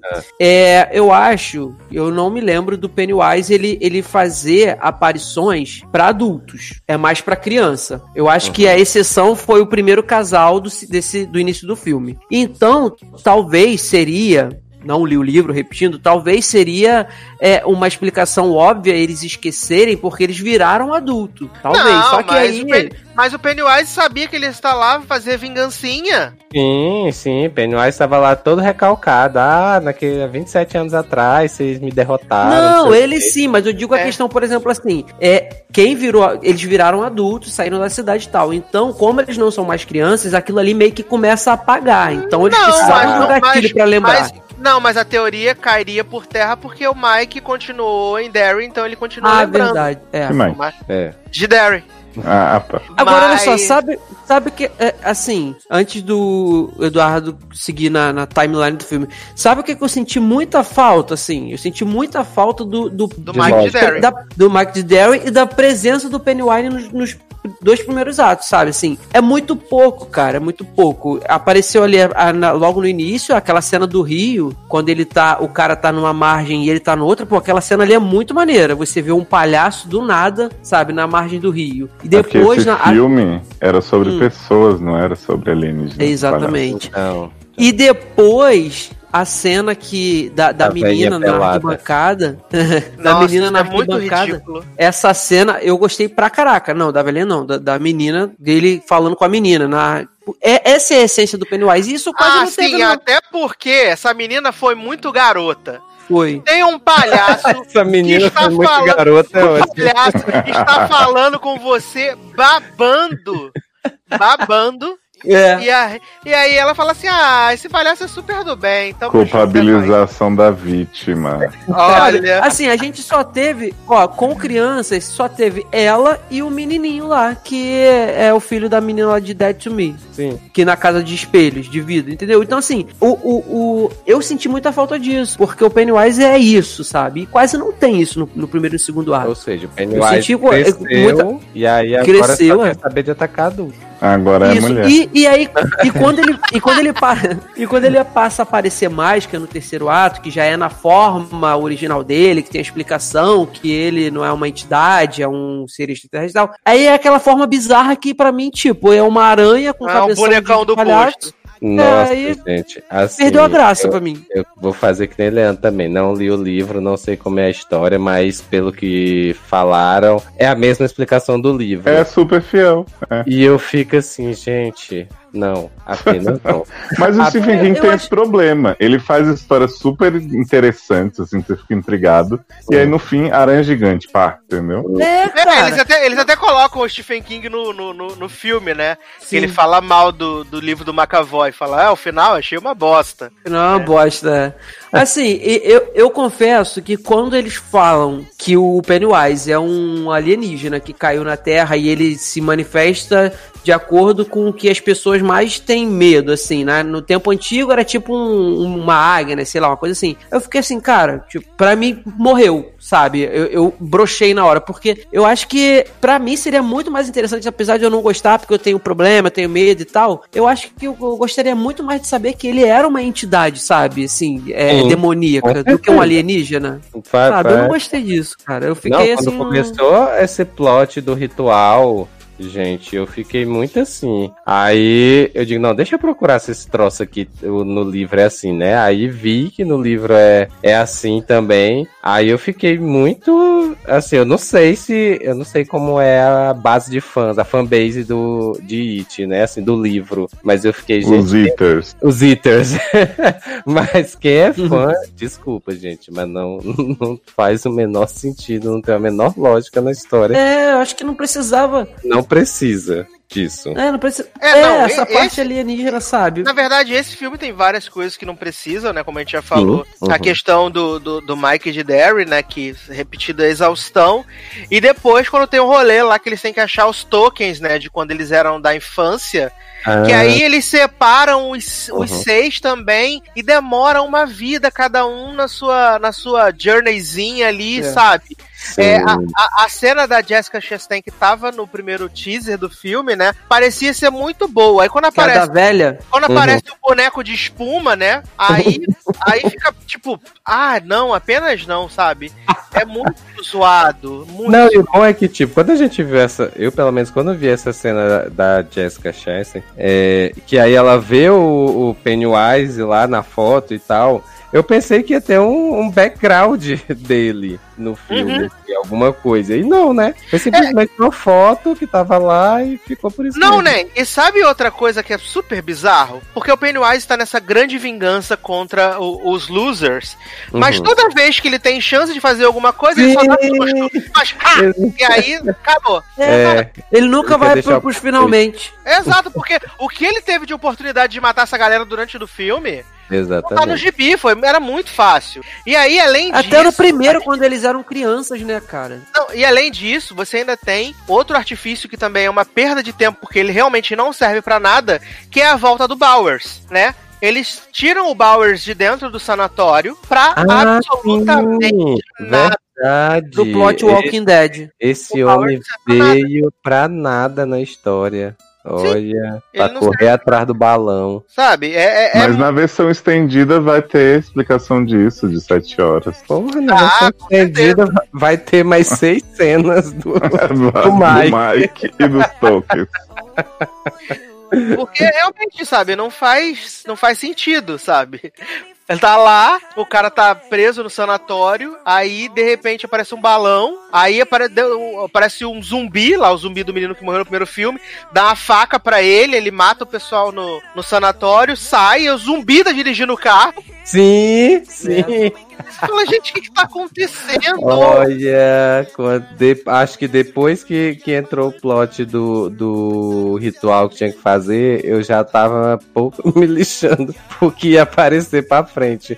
Mas eu olhei esse zumbi eu digo, gente, limites, por onde andam? Não, jovem, e McAvoy, que tem um tato com crianças que é uma coisa inacreditável, né? Né? Porque toda vez que ele vê aquele menino, ele sacode aquele menino, grita com o menino, inferno. Aí você fala, gente, o que, que esse cara tá fazendo com essa criança? A criança nunca vai ouvir nada que esse homem tem pra falar. Porque ele tá sempre descontrolado, É, sabe? prim- primeiro é o Bill Hader lá, né? Que sacode a criança, né? Aí depois, no restaurante ainda, lá no início. Tadinha aquela criança, gente. Fiquei com muita peninha dela. Assim, sofre.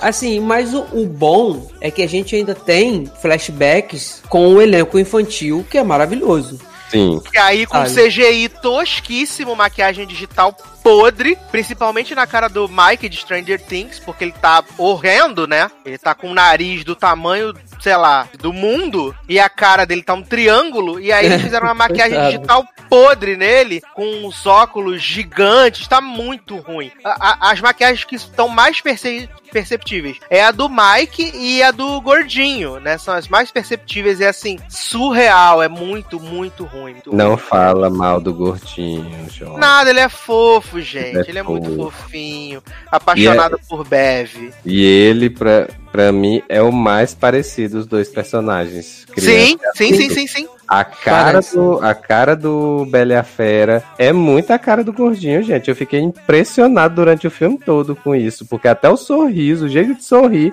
lembra muito. É verdade, é verdade. E a amizade do pop, gente, Rich e Eddie.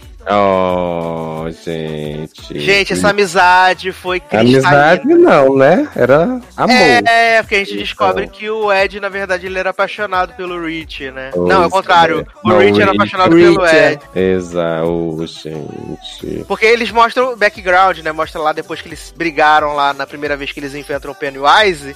Que aí Uhum. tá o, o Ed lá jogando. O Ed não, o Rich jogando. É. Fliperama, aí tá jogando com o menininho lá todo bonitinho. Aí acaba o jogo, o menino tá indo embora. Aí ele fala assim: Ah, vamos jogar mais uma, não sei o que, fica aqui. Aí vem o Bal e fala: Qual é, bichona? Não sei o que. Tá, esse é seu namorado? Sai É. daqui. Aí ele sai correndo. Aí ele vai, escreve um negócio lá na pontezinha lá, né? Inicial, que a gente não sabe qual é. Uhum. E aí no final a gente vê que era Ed e Rich. bom, Ah, Que ele amava o amigo mais do que tudo. Muito Não. fofo. não teve como se declarar. Exatamente. E assim, eu achei que o, o- tanto o Bill Hader quanto o ator que faz o, o Ed, Uhum. tipo, eles pegaram muito bem os trejeitos Sim. de quando. Sim. O Ed tá igualzinho. crianças. O Ed tá igual, igual, Tá igual. Igual, Igual. verdade. A cena que ele entra lá na farmácia, que tem o, o homem da farmácia, o homem tá carcomido, e aí tem todo aquele rolê lá embaixo do zumbi. Caraca, os trejeitos, é como se eu estivesse vendo o Jack Dylan Sim. Grazer. É. É muito, É, muito, muito parecido. bom. Verdade. É, fui assim, eu, eu, eu não vou falar que eu, ah, detestei o filme, não. O meu problema foi, eu até falei isso pro Eduardo quando a gente saiu da sessão. Eu falei, meu problema foi, primeiro, muito longo. Achei que poderia ser menos. A questão de, do- da explicação do que é o Pennywise, porque eu fui cego pro filme, eu não li o livro, então eu queria descobrir tudo no filme. Então, isso. E assim, e quando a gente começa a conversar, a gente vai vendo que tem muita falhazinha que poderia ser evitada, entendeu? E aí Hum. o protagonista da parada, que esse, você no, no primeiro filme, são as crianças, cara. É que o elenco infantil é maravilhoso. No segundo, a gente sabia que não ia ter elas o tempo todo. Então, quem tinha que ser o destaque total? Pra mim, o Pennywise, cara, sabe? E você não tem muito dele. Então, assim, eu não acho um filme ruim. Gostei, gostei, apesar de tantas ressalvas. Leandro, você mas. tá defendendo a presença de um palhaço homofóbico não, jovem. Tem que cancelar. Mas assim, o elenco infantil dá de 10 a 0 no elenco adulto, sabe? Apesar de eu gostar muito do personagem do Bill Hader, é, gostar muito do. Gostei da Jessica Chastain, gostei. O, o, A Jessica o Chastain, Belo, coitada, tá sem alma nesse filme. Mas assim. A cara, personagem só Pennywise grita. viado. Ela, Gente, não, ela, já, ela tá, só você já tava sem alma em Fênix. Exato. Mas nesse filme tem um problema. sem sobrancelha, né? Nesse filme tem um problema, porque a, a Bev, ela era super corajosa. E nesse filme, ela só grita. Mas aí dá a entender que é por causa do relacionamento abusivo que ela vive, passou a viver com o marido, né, cara? Bicho, Ela a mulher, muito. a mulher arrebentou a cara do homem todo antes de sair de casa. Mas foi no impulso, João. É. Não, mas sei lá. é, ainda assim, acho muito E é- esquisito. Porque tudo. Se você. Vamos. Quando sair no, no Blu-ray DVD na locadora do Paulo Coelho, eu vou contar quantas vezes a Jéssica Chastain grita por nada. Mas vai sair uma coleção de Blu-ray, João. Ah, é, vai sair Ah, o é. Filme com 7 horas e meia. Com sete horas. Aí, aí, vai, aí ela vai gritar muito mesmo, cara. Vai ser um box isso aí. Né? Mas, mas assim, é, eu quando assisti o, quando eu saí do filme, eu tava assim, mais ou menos nessa mesma impressão do Leandro. Não é um filme ruim e tal. É, é, tem seus problemas, principalmente a questão da duração do filme, não sei o quê. Mas cada vez que eu penso nesse filme, eu acho ele pior, sabe? E aí. Diminui a nota. Puxar, né, Exato. Eu, cara, eu não, pra mim o filme não é ruim, tanto que até falei com o Leandro, eu gostei do filme, sabe? Mas ele tem muitos problemas. Ele tem muitos Uhum. problemas. Ele tem um problema sério de ritmo. Ele não precisava ser um filme tão longo, ele não precisava se estender em algumas cenas que não precisa, elas estando ali ou não estando não fariam diferença, Uhum. sabe? É, Mas concordo. E assim, como eu, eu até coloquei no Insta quando eu vi, pra mim a força desse filme é o elenco. E aí, assim, o elenco jovem é maravilhoso, o elenco infantil, e o elenco adulto eu gosto. Eu acho que, assim, do- de um modo geral, é um elenco bom. Eu acho que eu, tenho meus problemas com, com o McAvoy nesse filme, é, mas os outros, eu acho que de modo geral estão todos bem. E assim, eu, e essa semelhança que eles têm, é, eles conseguiram me passar a questão de grupo, né? De que eles realmente eram um grupo e tal, que, né, na infância e depois mais velhos. Então, assim, pra mim a força desse filme foi o elenco. Porque, Uhum. assim, em termos de história, a própria questão do Pennywise, a finalização, como foi, cada vez que eu penso, eu diminuo minha nota pra esse filme, assim. É Eita, por isso tá que eu tô evitando pensar. É por isso Tá que eu tô evitando Glitch. pensar. Tá É. igual a Elite. É por isso que eu estou evitando pensar mais, para não diminuir minha nota. Ai, ai, maravilhoso. Então tá aí, né, nossas observações, assim, nossos pitaquinhos sobre It, capítulo 2. Quando sair a versão estendida, vamos todos assistir a versão de 7 horas, pra gente poder gravar o novo podcast. Vamos, vamos, vamos gravar assistindo. Pronto, Ah, sim. sete- Vamos fazer sete a horas. live. Isso, Vamos isso, fazer sete a live. de programa. Vamos fazer a live. Vamos fazer a live assistindo o filme. Todo mundo com a, com a câmera ligada para vocês verem nossas reações. É, não, eu vou, eu vou alugar um cinema pra gente poder fazer a live ao vivo. Ou isso, Vai aí. ser uma loucura. Aluga em Derry. Ah, é. O Mike convido o. Mike. É. Maravilhoso. Mas vamos então pra última série desse podcast de hoje. A la misma vez que tú se desprenden los imanes de mi vida, se deshacen las cadenas y transparentan las heridas. Escarbo el suelo con las uñas, veo mi raíz ya está podrida. Arrancarla aunque me duela, me queda otra salida. Found my body inside a y la sal cayó por las mejillas. Fui a mi propio entierro y vi como las flores renacían. Yo quiero con dientes y espero valientes. Yo no me cuido el corazón, que no es tan frágil, que no soy fácil.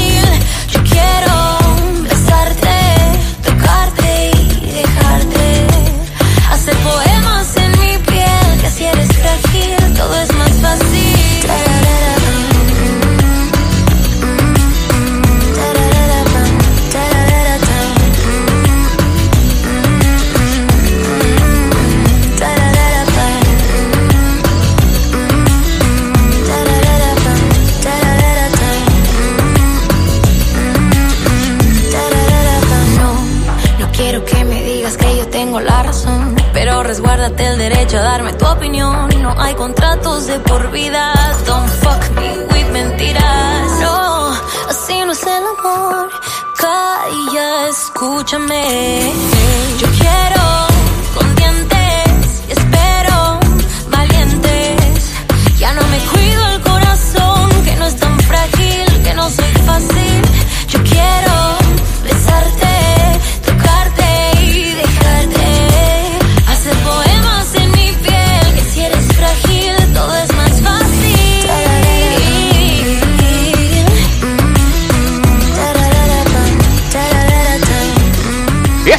Volta com o LogadoCast. A gente já ia pro encerramento, mas a gente vai dar. Voltamos aqui no momento mágico pra falar sobre Unbelievable, né? Nova minissérie da Netflix estrelada por Tony Colette, né? Esse grande cristal da atuação aí que todo mundo achou que foi injustiçada por heredi- hereditário, mas. Linda igual Noeli. Mas na verdade ela só grita em hereditário o tempo inteiro, né? E o filme não é bom, desculpa todo mundo. É. Mas, pra falar sobre essa série maravilhosa, trouxemos direto lá, né? Dos confins da Polônia, alugamos um jato para Darlan Generoso que apareceu aqui. E aí, gente, olha aí, hein? Um mês sem participar por devido a problemas de não conseguir me manter acordado. Tô de volta. Exaustão, né? Problema, Problema- de exaustão. Problemas Exato. de sono. É, exausto, né?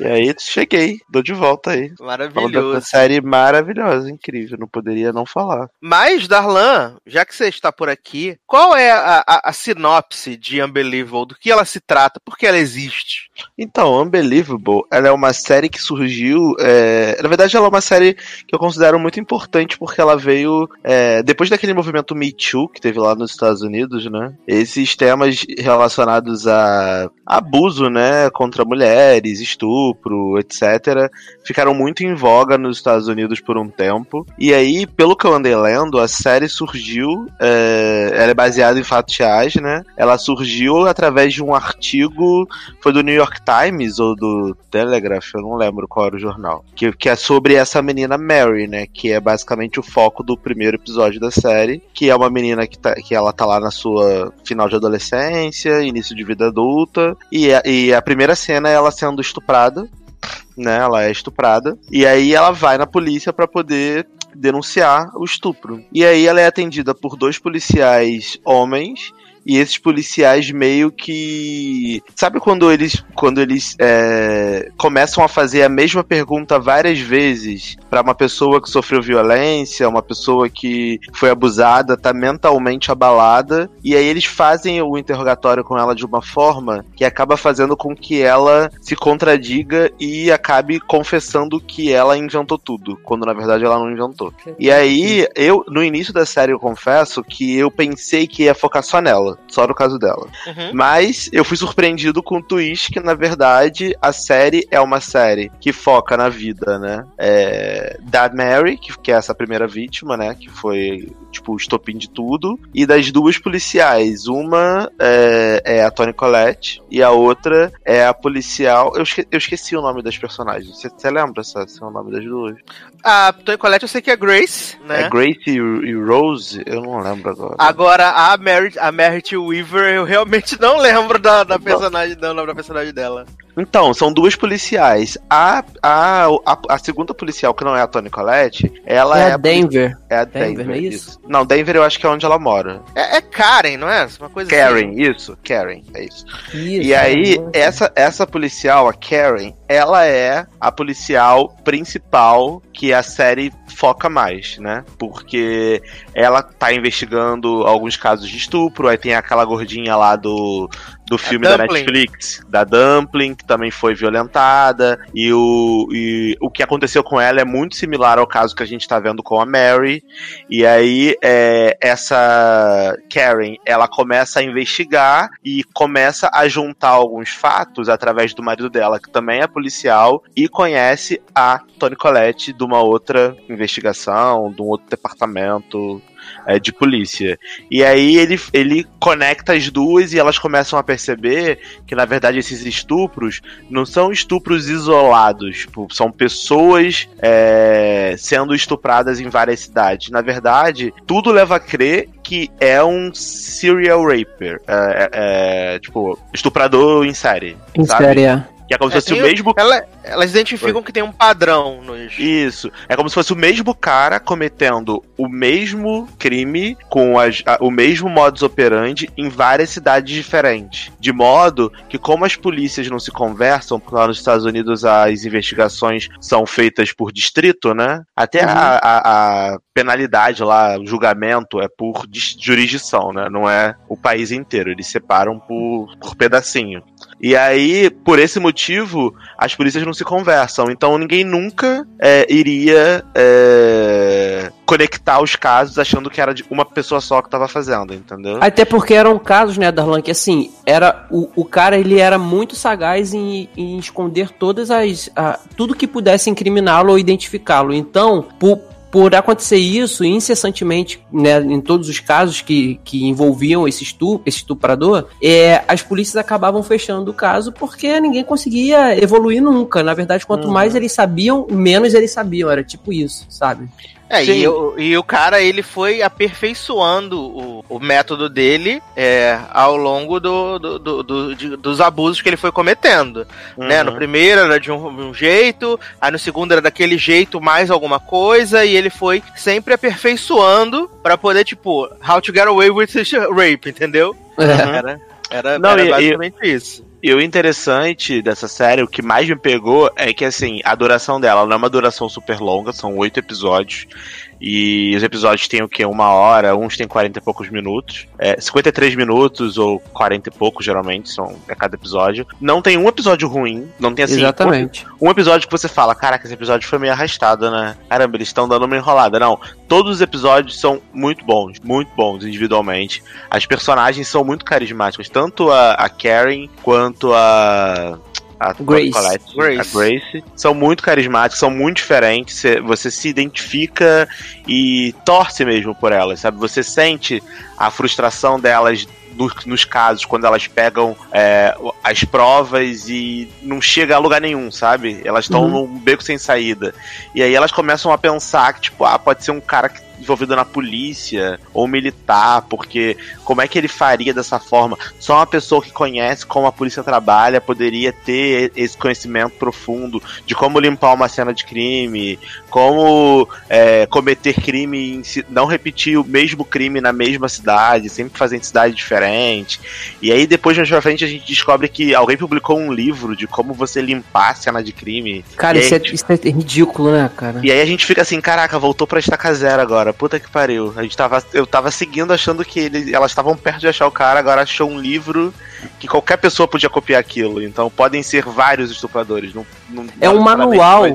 É, exato. Como limpar. How to- é a Analise, né? A Analise É tipo fez um isso, livro Ela, lançou How to Get Away with, with Estupro. É Inclusive, a, a Karen, ela até fala, quando ela encontra esse livro, ela fala assim, cara, isso é um manual feito pelas pessoas de, de, de CSI mais tops, assim, do, do, do país, de como você se livrar do, do sabe, de, de um estupro de, e ninguém saber nada. Ela falou, como é que pode? Um absurdo de policiais CSI terem escrito um livro desse, sabe? E, e tá aí na Dark Web pra quem qualquer um que quiser ter acesso vai ter e vai fazer isso. Sim. É, vale dizer, acho que é importante a gente falar, que a trama ocorre em, em duas, Duas timelines, né? A gente tem a, a, a história da Maria acontece ali em 2008, né? E aí a, essa investigação da Grace e da Karen é em 2011, que é quando Uhum. teve Uhum. o estupro da Dumpling, que é a partir disso aí que a gente tem o estopim. Então a gente vai vendo em paralelo a, a investigação da Grace e da Karen e como a vida da Marie foi é, afetada pelo fato de, tipo, apesar de terem sido feitos todos os procedimentos, ela foi pro hospital, tomou remédio, o cara investigou ela. Como essa, essa forma de abuso que ela sofreu, porque ela, ela foi abusada num, num desses lares que é pra, pra, tipo, gente que viveu no sistema de adoção até É ficar foster, adulto. foster home, né? Foster É, até home. ficar Isso. adulto, e aí, tipo, a pessoa ficou adulta, como ela não pode mais ficar numa casa, eles meio que criam um centro aonde tem várias pessoas disso e acontece dentro desse centro, né? E ela é uma menina com um histórico de ser fechada, porque ela já sofreu uma série de abusos, passou por uma série de casas e quem ajuda a colocar ela em descrédito é uma das foster moms dela. Que ódio É, que dessa chama- mulher, A, cara. a Que pessoa chama que o você menos policial lá. espera. que chama o policial lá e fala assim: ah, mas talvez ela não tenha sido abusada, porque ela, quando morou aqui, tinha a mania de tentar fazer coisas pra aparecer, né? E tava ficando, querendo, ficando super hipersexualizada. Então acho que tinha que chamá-la de novo pra poder perguntar. E toda vez que ela era chamada e interrogada pelos policiais homens, né? Héteros, brancos, de meia idade, era sempre exposta a mais uma situação de agressão, porque fazia ela reviver aquilo que ela, tipo, queria move on. Uhum. E aí, o cara fala assim: acho que é melhor você dizer que não aconteceu nada, não. Aí ela escreve o, o- statement lá, né, a declaração, e fala Dizendo assim: um eu, sonho, né? eu acho que não aconteceu. Aí o cara, como assim você acha que não aconteceu? Ou, não aconte ou aconteceu, não aconteceu e tal. Se você estiver mentindo, vai ser um crime. Tipo, coloca ela numa situação realmente super pesada nada. Uhum. E ela já tava com trauma de ter sido abusada. acontece isso e, tipo, quando ela nega a questão de, de ter sofrido o abuso, ela faz para se desvencilhar, sabe? Pra não ter que mais falar sobre esse assunto. Uhum. Só que isso afeta a vida dela de várias maneiras, porque, tipo, ela não consegue se concentrar no trabalho, todas as vezes que ela tá, tipo, ela muda de apartamento, não sei o quê, e ela fica meio, meio, meio perdida na vida, né? Isso afeta muito ela. Não, e sem contar, Sassi, que algum filho da puta ainda vazou o nome dela pra imprensa. Exato, vazaram o Se eu arquivo não me engano, é dela no segundo ou no terceiro episódio. E aí essa mina começa a ser perseguida. As pessoas começam a falar assim: ah, você é um monstro, você merece morrer. Ninguém inventa um negócio desse. E aí ela começa a ter. Ela tem a vida dela completamente destruída. Ela, ela tem a vida destruída. Essa Sim, menina. inclusive ela foi o pessoal, inclusive lá o pessoal da, do, do- da casa que ela, do prédio que ela tá morando, né, que tipo, quando ela voltou, todo mundo, ai meu Deus, que coitada, não sei o que, e depois quando vá, quando ela obrigada a assumir que, que não aconteceu nada, tipo, ela é renegada por esse pessoal mesmo, aí tem que passar por tratamento de antidroga, toque de recolher, várias Uhum. paradas, sabe? Eduardo, e vale lembrar também que durante. do- no, no mesmo dia que ela procura a polícia pra dizer que foi estuprada e tal, é a própria personagem, ela. Você já disse que ela tem que contar várias vezes pra várias pessoas, tanto no hospital quanto na polícia, o que aconteceu passo a passo. E ela mesma, ela já não aguenta mais. Ela fala assim: de novo, mas eu já falei. Aí o cara, não, vai ter que falar de novo exatamente com ela, mas eu não aguento mais, eu tô tendo que reviver isso. Ela, ela reclama disso, mas aí é uma garota nova, né? E tá saindo, tá, tá nessa situação que todo mundo trata ela, principalmente na parte ali da, da delegacia, dos investigadores, sempre com descrédito. Então, a- o- aquele cansaço que ela tem de, de ter que repetir a história faz ela. Cada vez mais que ela vai contar uma nova vez a, a- própria história, ela vai tem caminhos diferentes que ela segue pra contar a mesma coisa, e aí o pessoal começa a pegar isso e falar, pô, peraí, cada hora você fala de uma coisa, então tem, tem, não, talvez seja, não seja verdade isso. E começa a cair ela cada vez mais em descrédito e o pessoal vem em cima já querendo, ah, ó, vamos, vamos fazer o seguinte, é, é igual, acontece bem parecido com o que acontece no, com os meninos de Wendy Cias, que o- os investigadores falam assim, olha só, é melhor você falar isso, isso e isso, porque senão vai acontecer isso, isso e isso.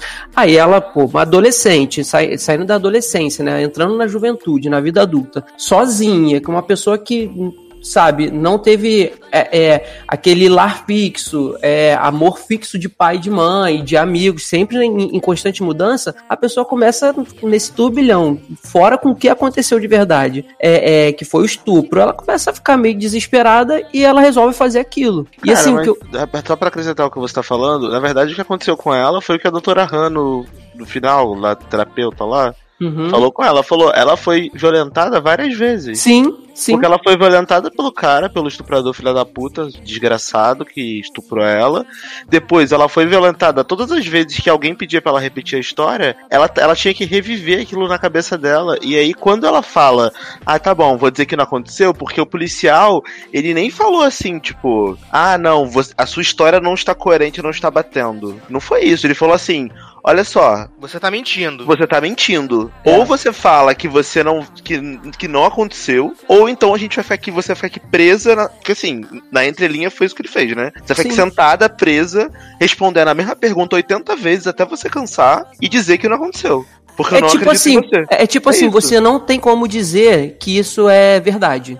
Você só vai Isso, saber que quando você ela fala que é mentira. saída. Ela não tinha saída. Sim, Se ela, igual. falasse, se ela falasse pra ele, eu fui estuprada, se ela, se ela insistisse que foi estuprada, ele ia fazer ela ficar repetindo, Sim. repetindo, repetindo, torturando a menina 800 vezes, até ela dizer que não foi. Então, assim, ela foi e falou, beleza. É isso. muito parecido com o que acontece com os garotos de Wendy Cias, que os caras falam assim, se você não falar que foi você, cara, você vai ficar preso aqui de qualquer forma. Então eles induzem isso o máximo até conseguir, sabe? E, assim, voltando um pouquinho no que o Darlan tinha falado antes de entrar no, nesse assunto, é sobre a quantidade dos episódios. Cara, eu achei, o que, uma das coisas que eu achei interessante é que são oito episódios, então, assim, eles conseguem concluir a série até o sete, sabe, tranquilão, pra pegar o cara, prender e tudo. E eles voltam no, no oitavo episódio, quando já não tem mais nada pra lidar com o cara, pra dar uma, assim, uma satisfação do que aconteceu com a Marie, como tá, fazer a conexão dela com as, com as personagens da, da Grace, da Carrie. Tem a ligação, a ligação maravilhosa pra ela agradecer o que, que ela fez, ela decide que ela precisa mudar, que ela vai querer processar todo mundo por conta do que aconteceu. Então, assim, você acaba que tem um- uma minissérie com oito episódios, nenhum episódio é ruim, e tem duas conclusões, sabe? Você tem a conclusão do caso principal, que é o, o estuprador em série, e depois você tem o, o- a conclusão da primeira vítima, da primeira menina que foi a mais, assim, que mais se ferrou em todos os sentidos e eles não deixam isso passar, sabe? E também é muito interessante que eu conversando com o Sassi aqui no, no início, nos dois primeiros episódios, você, no primeiro episódio, pri- principalmente, você não percebe que são duas timelines diferentes, sabe? Porque acontece? Você, você sabe que é 2008 quando começa, porque aparece lá na telinha, se eu não me engano, e tem os telefones antigos e tal, a, ro- a própria roupa das pessoas é um pouco assim, bem de- da, da, da época. E aí, quando começa o segundo episódio, que já é 2011, mais pra frente, você, você fica meio assim, ué, será que é, é a mesma época? E, e eles tratam isso de uma maneira tão assim, tão unificada que você só consegue perceber quase no final do episódio 2 e no episódio 3. É, é muito natural essa, essa, essa divisão de timeline e não atrapalha, só, só faz a história crescer mais ainda, cara. Isso eu achei muito legal. E também a, a, a, o a questão do roteiro, produção e direção. Eu achei que eles foram muito cuidadosos com, com a questão do, do estupro, das cenas de estupro. Foi uma mulher que escreveu, né? Por isso. É, porque o que acontece? É muito fácil você pegar e querer causar numa série que trata desse assunto, que é um assunto importante e merece ser revisitado de quantas maneiras possíveis para que isso, esse, essa, essa, essa esse não é um hábito, mas esse isso é- acaba sendo uma cultura do estupro, que existe essa cultura de homens estupradores. Então isso tem que acabar. Então ela pega, cara, assim, geralmente tem série que trata disso e, e mostra das piores formas possíveis acontecendo, sabe? E essa não, cara, sabe? É tudo assim, as cenas de fato de estupro, você não vê aquilo ali, você vê como se fosse a vítima vendada, vedada, sabe? É, vendada. Com é, pequenas partes, não tem exposição de corpo, sabe? Não tem muita exposição do rosto, do, da, das cenas do cara fazendo de fato. Então eu achei isso muito importante, sabe? Porque é um assunto delicado, é um assunto muito triste e eu acho que a gente não precisa ver as vias de fato, sabe? É, é- Não, foi muito certeza. importante como fizeram isso daí. Com certeza. E eu acho muito legal porque, é, principalmente, foi isso que o Sasser falou. A série, ela foi escrita por uma mulher. A direção também é, é uma mulher, a diretora, Sasser, sabe dizer? São, tem três diretores, mas é, a maioria dos episódios é dirigido por mulher, inclusive pela, pela roteirista e pela criadora, que como eu te falei no Telegram, ela é a roteirista do Erin Brockovich, né? Ah, sim, verdade. Então, assim, é uma série que ela, ela é baseada em personagens femininas fortes. Ela é baseada no- em uma roteirista mulher que sabe do que tá escrevendo, que tem o histórico de escrever histórias sobre mulheres fortes. E é baseada em fatos reais. Basicamente na vida de duas mulheres que são pica, que é a, a Karen e a.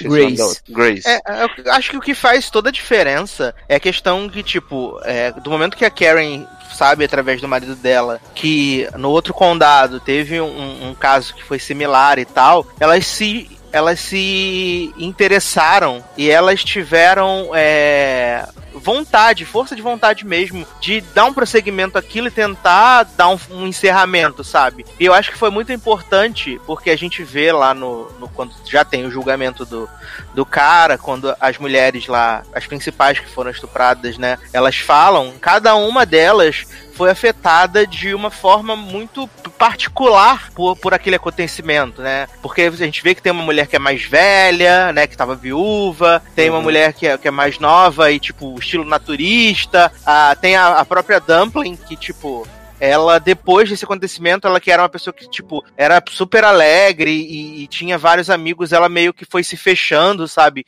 E Uhum. tentando encontrar um sentido pra continuar em outro momento. Que ela vê que ela passa a frequentar a igreja, quando tá ali no julgamento, ela, tipo, ela quer ficar lá no fundo, ela é a primeira embora. Aquilo Uhum. afetou muito ela, sabe? Sim. E- Ela perdeu o namorado, lembra? Sim. Exato, Agora, a cena, uma cena forte do julgamento é a da senhorinha lá, que ela fala assim: eu queria perguntar diretamente para ele, é porque eu preciso sanar essa dúvida, porque isso não, não me deixa mais viver. O que, que foi que, que fez você me escolher? Foi a minha rotina? Porque dizem que quando a gente tem a mesma rotina, faz sempre a mesma coisa, isso dá, dá, dá, como é que se diz? É, é dá asas para que coisas ruins, assim, que que aconteçam com você partindo de outra pessoa, aconteçam de fato. O cara fica vigiando, ah, todo dia ela vai fazer isso nessa tal hora. Então ela falou assim: eu preciso saber porque você acabou com a minha vida nesse sentido, sabe? Todo dia até hoje eu preciso mudar tudo que eu faço diariamente. O, o que eu fiz hoje eu não faço amanhã, porque você, isso para com medo de se isso vai acontecer de novo comigo não, sabe? Você Sim, tirou é... a minha liberdade. É, eu acho que eu acho que a, a, como eu tava falando, a, essa série é muito feliz de mostrar é, pessoas reais, sabe? Uhum, eu, eu assisti a série, para mim, aquilo que tava acontecendo, tudo era tão é...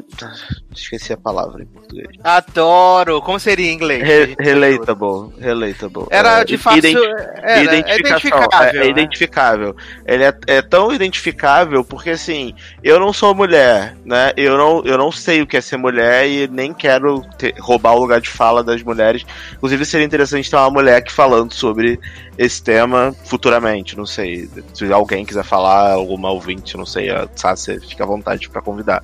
Porque eu realmente gosto de ouvir mulheres falando sobre isso, porque é por mais que existam, obviamente, estupros com homens, é, essa série mostra o quanto a mulher se sente vulnerável em relação a isso. Sim. Até mesmo as policiais, as duas policiais principais, elas revoltadas falando, cara, a, a maior quantidade de violência contra a mulher acontece com policiais.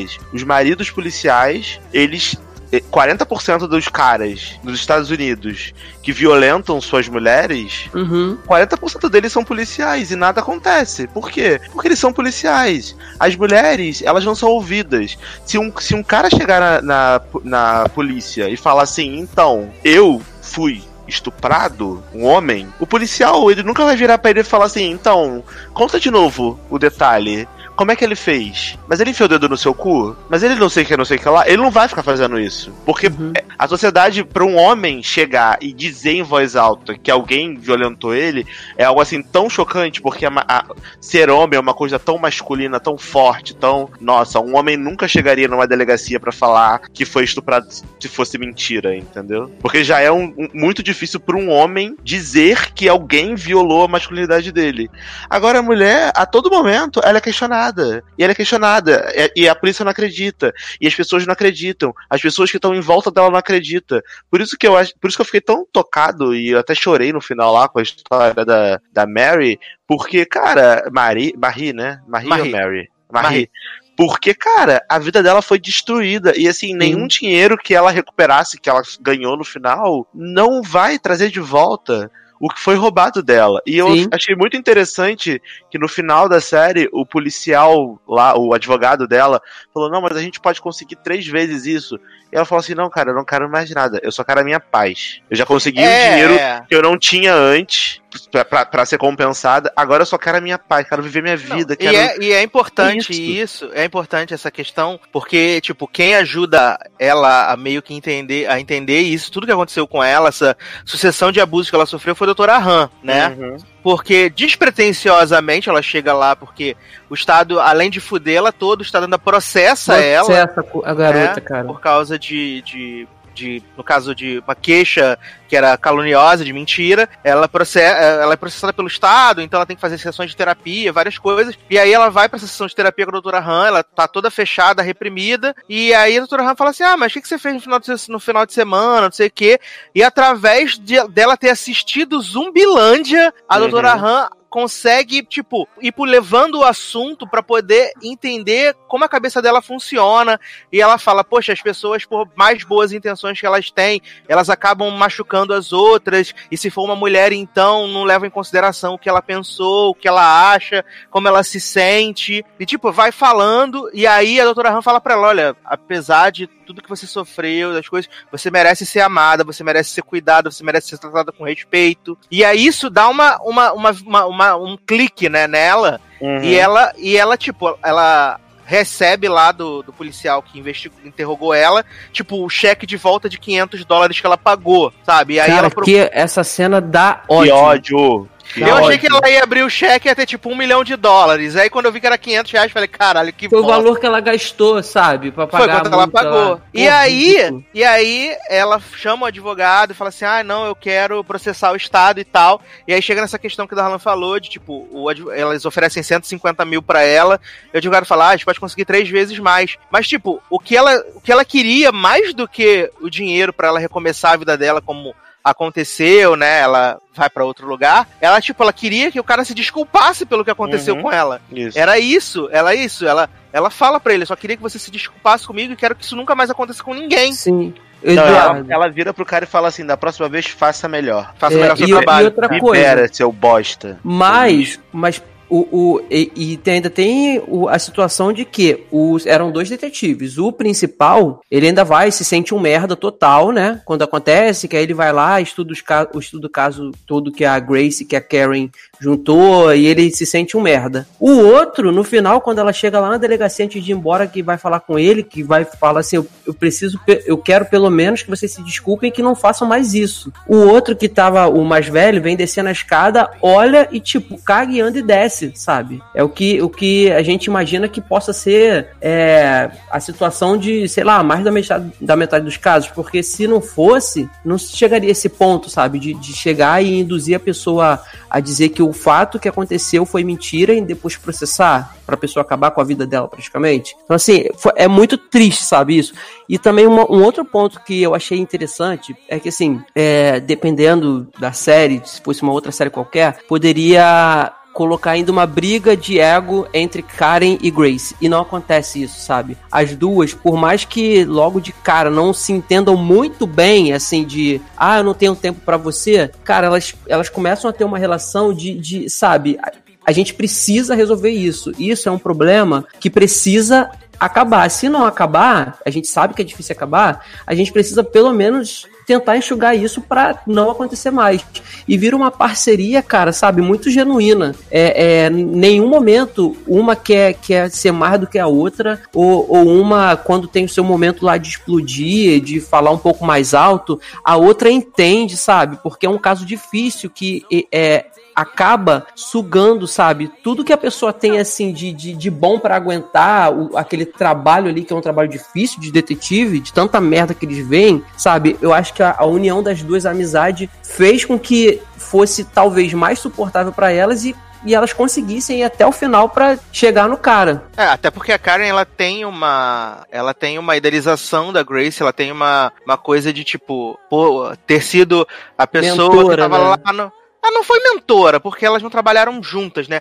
Mas ela, ela tipo, admira o trabalho, porque da primeira vez, quando ela acabou de sair da, da, da academia, que ela viu a forma com que a Grace Aham. trabalhava, que estava infiltrada. Então ela tem essa coisa da admiração, e essa admiração acaba se tornando uma admiração mútua, mútua enquanto elas estão trabalhando juntos, né? E, e até quando vai acontecer a prisão do, do, do, do lá do cara, do McCarthy, a. a a, a, a Karen fala assim, ah, vamos lá, agora vamos prender. A Grace fala assim, cara, eu não vou, eu não faço prisões. E sendo que, na verdade, esse não faço prisões era só porque ela achava Uhum. que era o momento da Grace ter o reconhecimento pelo, por ter insistido Sim. tanto em, em buscar aquele caso. Porque Uhum. se ela não tivesse interesse em continuar aquele caso, elas nunca iam ter contactado o FBI e a outra galera que, tipo, ia ajudar a fazer Verdade. a- aquilo se tornar uma coisa muito maior, sabe? É, é, a, a, Grace reconheceu esse, esse, essa coisa, na, essa, essa chama na Karen e, e fez questão de, tipo, retribuir a altura, sabe? Então, é, é- é importante essa, essa coisa de, de é, como a série é roteirizada e dirigida por uma mulher, de não criar essa coisa que poderia ter uma rivalidade entre as Isso. duas e tal. Importantíssimo. E elas não, ela- elas não são rivais, sabe? Elas se complementam, né? Enquanto uma tá fazendo uma coisa, outra tá fazendo outra, uma tem um temperamento X, outra tem um temperamento Y, mas elas estão sempre se complementando, inclusive na questão da, da, da Karen ser uma pessoa religiosa e a Grace não acreditar, então elas fazem até algumas, a Grace faz algumas piadas e tal, mas sempre, sempre as duas pessoas se respeitando. Isso é muito importante.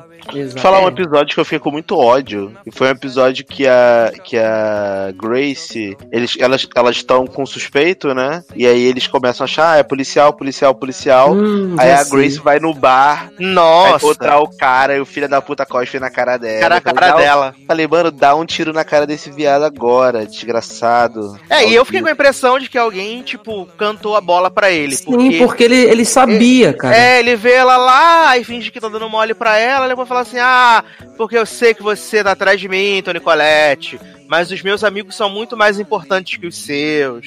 Então, Uhum. eu acho que como ele tem tem essa tem contexto, né? Vai dizendo assim, conhece gente grande, alguém deve ter falado, ó, fica de olho que estão de olho em você. E aí ele já tava esperando. Mas me deu um ódio quando esse homem cuspiu na cara do- desse Sim. cristal. Eu falei, filho da puta.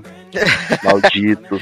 É, puxado, puxado, Foi, puxado. E ele deu uma cuspida com gosto, viado. Foi, ficou aquela coisa branca na cara dela. Ficou, cara. Nossa, que nojo. É, eu quero aqui aproveitar para pontuar mais uma vez e divulgar e enaltecer o trabalho da Kathleen Denver, né, que faz a Marie. Eu já tinha visto ela esse ano naquele Booksmart, né, fora de série, que ela também tá muito bem nesse filme, é bem, é bem divertido, bem gostoso. E foi legal ver ela nessa, nessa versão assim mais dramática, né, porque o filme o, Book, o Booksmart é bem leve, é- apesar de, é tipo como se fosse, sei lá, o super bad da nova geração, sabe? É, mas aqui ela, ela, ela dá uma, uma complexidade, sabe? E é uma parada de tipo, a gente vai vendo o espiral que ela vai entrando, de Uhum. tipo, simplesmente ela, ela, tá, ela tá ali, sabe? Acho que a gente podia até traçar um paralelo que é tipo, é, com o Divertidamente da Riley, quando a- Uhum. as ilhas vão se apagando e ela vai ficando cada vez mais apática. Ela E- tem três momentos, né, Eduardo? Assim, sem querer te cortar cortando, desculpa. Porque você tem. Ela, ela, a atuação dela muda muito fácil quando ela acontece o estupro, ela tá naquela situação toda lá de ter que repetir, repetir, repetir na delegacia porque ninguém dá crédito. Aí ela volta pra casa e ela parece que é uma pessoa, não, tô bem, e quer fazer as mudanças e tudo. E depois daí, quando ela é obrigada a, a dizer que foi mentira e tudo, é processada, você vê ela, tipo, definhando, porque ela não consegue mais andar de, de cabeça é, é, erguida, ela só anda encurvada pra baixo e sempre se esquivando, se escondendo das pessoas, sem conseguir manter contato visual, sabe? Ela passa muito, cara, muito bem. É, é, o que, como deve, deve destruir a mente da pessoa passar por uma situação dessa, né? É, tem que falar também da, da lembrando de uma cena escrota que é do, do cara cuspindo na cara da Colette e também é do colega de trabalho que fica tipo cercando ela quando ela é rebaixada pro estoque, Ai, né? que ódio, filho Ah, da sim. puta. Ele fica Olha, cercando ela. Eu falei, tudo que essa menina não precisa agora é de outra pessoa É de abusando um dela. babaca fazendo isso, né, cara? Sabe? Mas, graças a Deus, nada aconteceu. Só que isso vira um espiral de merda na vida dela, né, cara? Porque é, até tem aquela cena, porque, tipo, ela tem. Aparecem duas foster moms dela, né? Que é uma é essa, essa professora que, tipo, fala que ela poderia estar, né, inventando a história, e tem a outra lá, grandona pra caralho, a mãe da Brienne, que, tipo, a gente vê que ela gosta muito da Marie, o marido gosta muito, e tipo, quando ela ela é vetada lá, que tem que cumprir o toque de recolher e tal, ela corre pra casa dessa mãe, e aí o cara tá sozinho, né, o marido, e aí ela, ah, eu vim assistir The Bachelorette com a, com a fulana, né, e aí ele fala assim, ah, mas eu não posso deixar você entrar. Não, mas eu posso esperar ela, e depois a gente vê...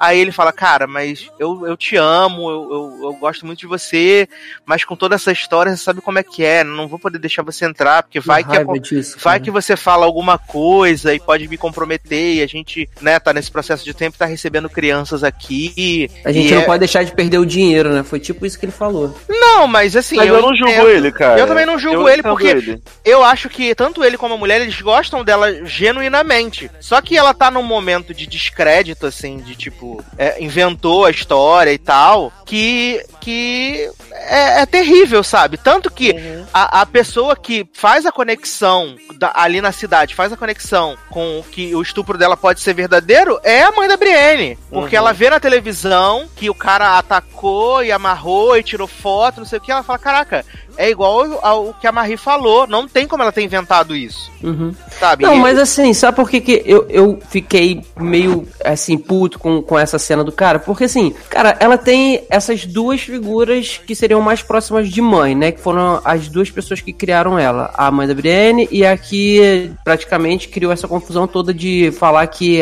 ela deveria estar tá inventando. E sabe, quando ela é uma pessoa que ela sempre foi sozinha, praticamente. Então, nesse momento de fragilidade todo que ela tava passando, de, sabe, de precisar de alguém, ela não tinha, ela não teve ninguém. Não, então, sim, acho que jovem, essas duas pessoas poderiam ser, pelo menos elas assim, tá bom, vocês estão te descreditando, mas vem cá, a gente acredita em você, sabe? Sim, mas é porque tanto ela quanto a, a outra lá que falou mal dela, as duas, tipo, recebem crianças periodicamente. Exato. E qualquer coisa que elas recebam errado, tipo, isso pode não fazer mais parte que elas possam receber. E, tipo, elas, elas recebem ajuda do governo por fazerem esse trabalho? Sim, mas eu pelo menos vejo, até na que falou mal dela, que, tipo, elas têm interesse no bem-estar daquelas crianças. Entendeu? Então, é, eu entendo que, tipo, é, ele, ele disse não porque, tipo, se ele diz sim, e é porque não aconteceu, mas se acontecesse alguma coisa, se a história realmente não fosse verdade, tipo, quantas crianças no futuro deixariam de ter é, um lar legal pra poder estar por causa de ah, deixou a menina aqui que mentiu sobre estupro ver televisão, sabe? Eu acho que, Uhum. tipo, não foi nem que ele quis sacanear ou, ou deixar ela triste, foi porque, tipo, ele pensou que pode ser uma coisa, poderia ser uma coisa muito maior no futuro, sabe? Dele não conseguir dar suporte pra outras Maris no futuro. Entendi. É isso, é isso, exatamente. Se você se colocar no lugar dele, você como um- uma foster mama ou foster pai, cara, ele, ele pensa que, tipo, cara, se acontece qualquer tipo de problema, ou se alguém resolve denunciar, nem precisa nem ser a Marie, tá?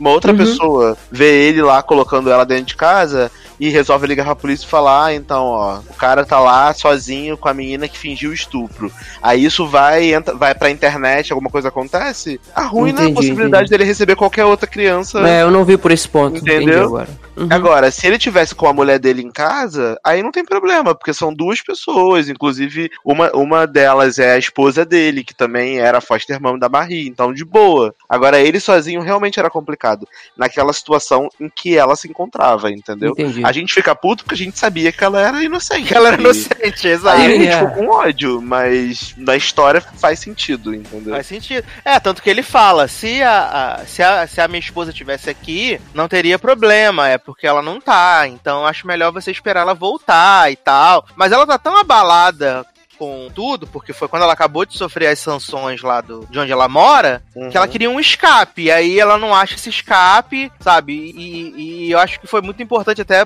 como termina o primeiro episódio, né? Que é, parece que ela vai se matar e graças a Deus ela não se mata, né? E, e, e ela consegue meio que se recuperar, né? Porque é- acho que é impossível uma pessoa que sofreu um trauma tão grande se recuperar, né? Acho que a pessoa pode continuar a viver porque é necessário, mas se recuperar Uhum. 100% acho que nunca acontece, mas quando a vida dela começa a voltar à normalidade, né, que é tipo três anos ali no futuro, e aí essa história volta pra mexer com a cabeça dela, sabe? E, e, e foi muito importante pra ela essa, ela ter o contato com a doutora Han, que ajudou ela, né, a continuar, e principalmente ela saber que, tipo, eles pegaram o cara e a, e a, a sensação de encerramento, que é como ela faz questão de deixar bem claro quando ela liga pra Karen, né, no final da, da série, que ela liga pra Karen e fala, ah, eu tô na praia, e obrigado por terem prendido ele, sabe? Pra realmente uma sensação de, de encerramento. E É. a, a, a partir desse momento, eu acredito que ali sim ela vai viver um novo momento da vida dela, sabe? Ali ela, ela começou a viver uma- um, um outro momento, não tão afetada por aquele trauma, sabe? Que vai estar ali presente, mas vai ser uma coisa menor, sabe? É, tal- talvez, talvez a paz que ela falou pro cara lá, que ela precisava, sabe? Ela não quero, não quero muito mais de, de, de dinheiro. Eu É, só, eu só quero começar minha minha vida. volta. É, É, eu só quero começar minha vida, sabe? Eu só quero recomeçar. Isso, É e esse isso fechamento, ele, ele deixa, dá a entender isso, com essa ligação que é uma, é, sabe, é uma, é, é muito bonito o diálogo das duas, sabe, conversando assim no telefone, a, a, Dan, a, a Marie com a Karen, e mostra que pelo menos agora ela tá livre para conseguir como você falou, é vai ser difícil, ou deve ser difícil mesmo, passar, se recuperar 100% de um trauma desses. Mas pelo menos agora ela tem a chance de deixar isso tudo pra trás. Tanto que a primeira coisa que ela fez foi mudar de cidade, sabe? Caso fechado, e vou tentar agora a partir daqui é, viver uma nova vida e deixar essa porcaria toda de ruim pra trás, sabe? Ou tentar, pelo menos, sabe? E apesar de tudo ser fechado ali, ainda ficou a questão do HD, né? Que tinham várias fotos Ah, de várias sim. mulheres que eles não consegui- elas não conseguiram acessar. E o cara falou que não ia dar a senha, né? O cara não ia dar a senha. E pra Sim. mim o mais patético de tudo é que, ah, eu não vou conversar com os detetives porque eu tenho dificuldade de falar na presença de mulheres. Olha, que babaca do caralho. Uhum. Imbecil, né? Olha, ridículo. Chacota, chacota do peru pequeno por cima. Não, E e ainda, e, ainda, e ainda bem que esse merda ficou 230 anos de cadeia. Nada, É, velho, 327 e 320, meio. 327, sei lá, nem lembro mais o É, número. Vai 327 e morrer meio. na prisão, esse desgraçado. É, Dá- ficou. Poderia, poderia ter, né? É, assim, é, o que. Coisas que poderiam. que ficaram abertas. Essa situação do HD. Que não, mas assim, normal, claro, é uma minissérie. Também daria para ter algum, algum assunto, é, algum plot da questão de ter uma pessoa lá dentro da equipe que falou pro cara lá. Se, imagine se é o, aquele policial que cospe na cara dela, se realmente é ele, entendeu? Uhum. já teria comprometido a investigação toda, que eles estavam, pô, estavam bem, ah, tudo bem que não tinha muita coisa ainda, porque elas sempre falam isso, pô, cara, a gente tem muito, a gente sabe tudo do cara, a gente tem o tênis dele, sabe? A gente tem a luva, o tamanho da mão e tudo, mas a gente não consegue nada porque o cara não deixa um DNA na- na- nas cenas. Então, assim, o muito que elas conseguiram progredir, mesmo é, é, não tendo DNA, poderia, se fosse esse cara da polícia, ser jogado tudo por água abaixo, sabe? Por, com certeza foi informante. Então também poderia ter um plot daí e tal.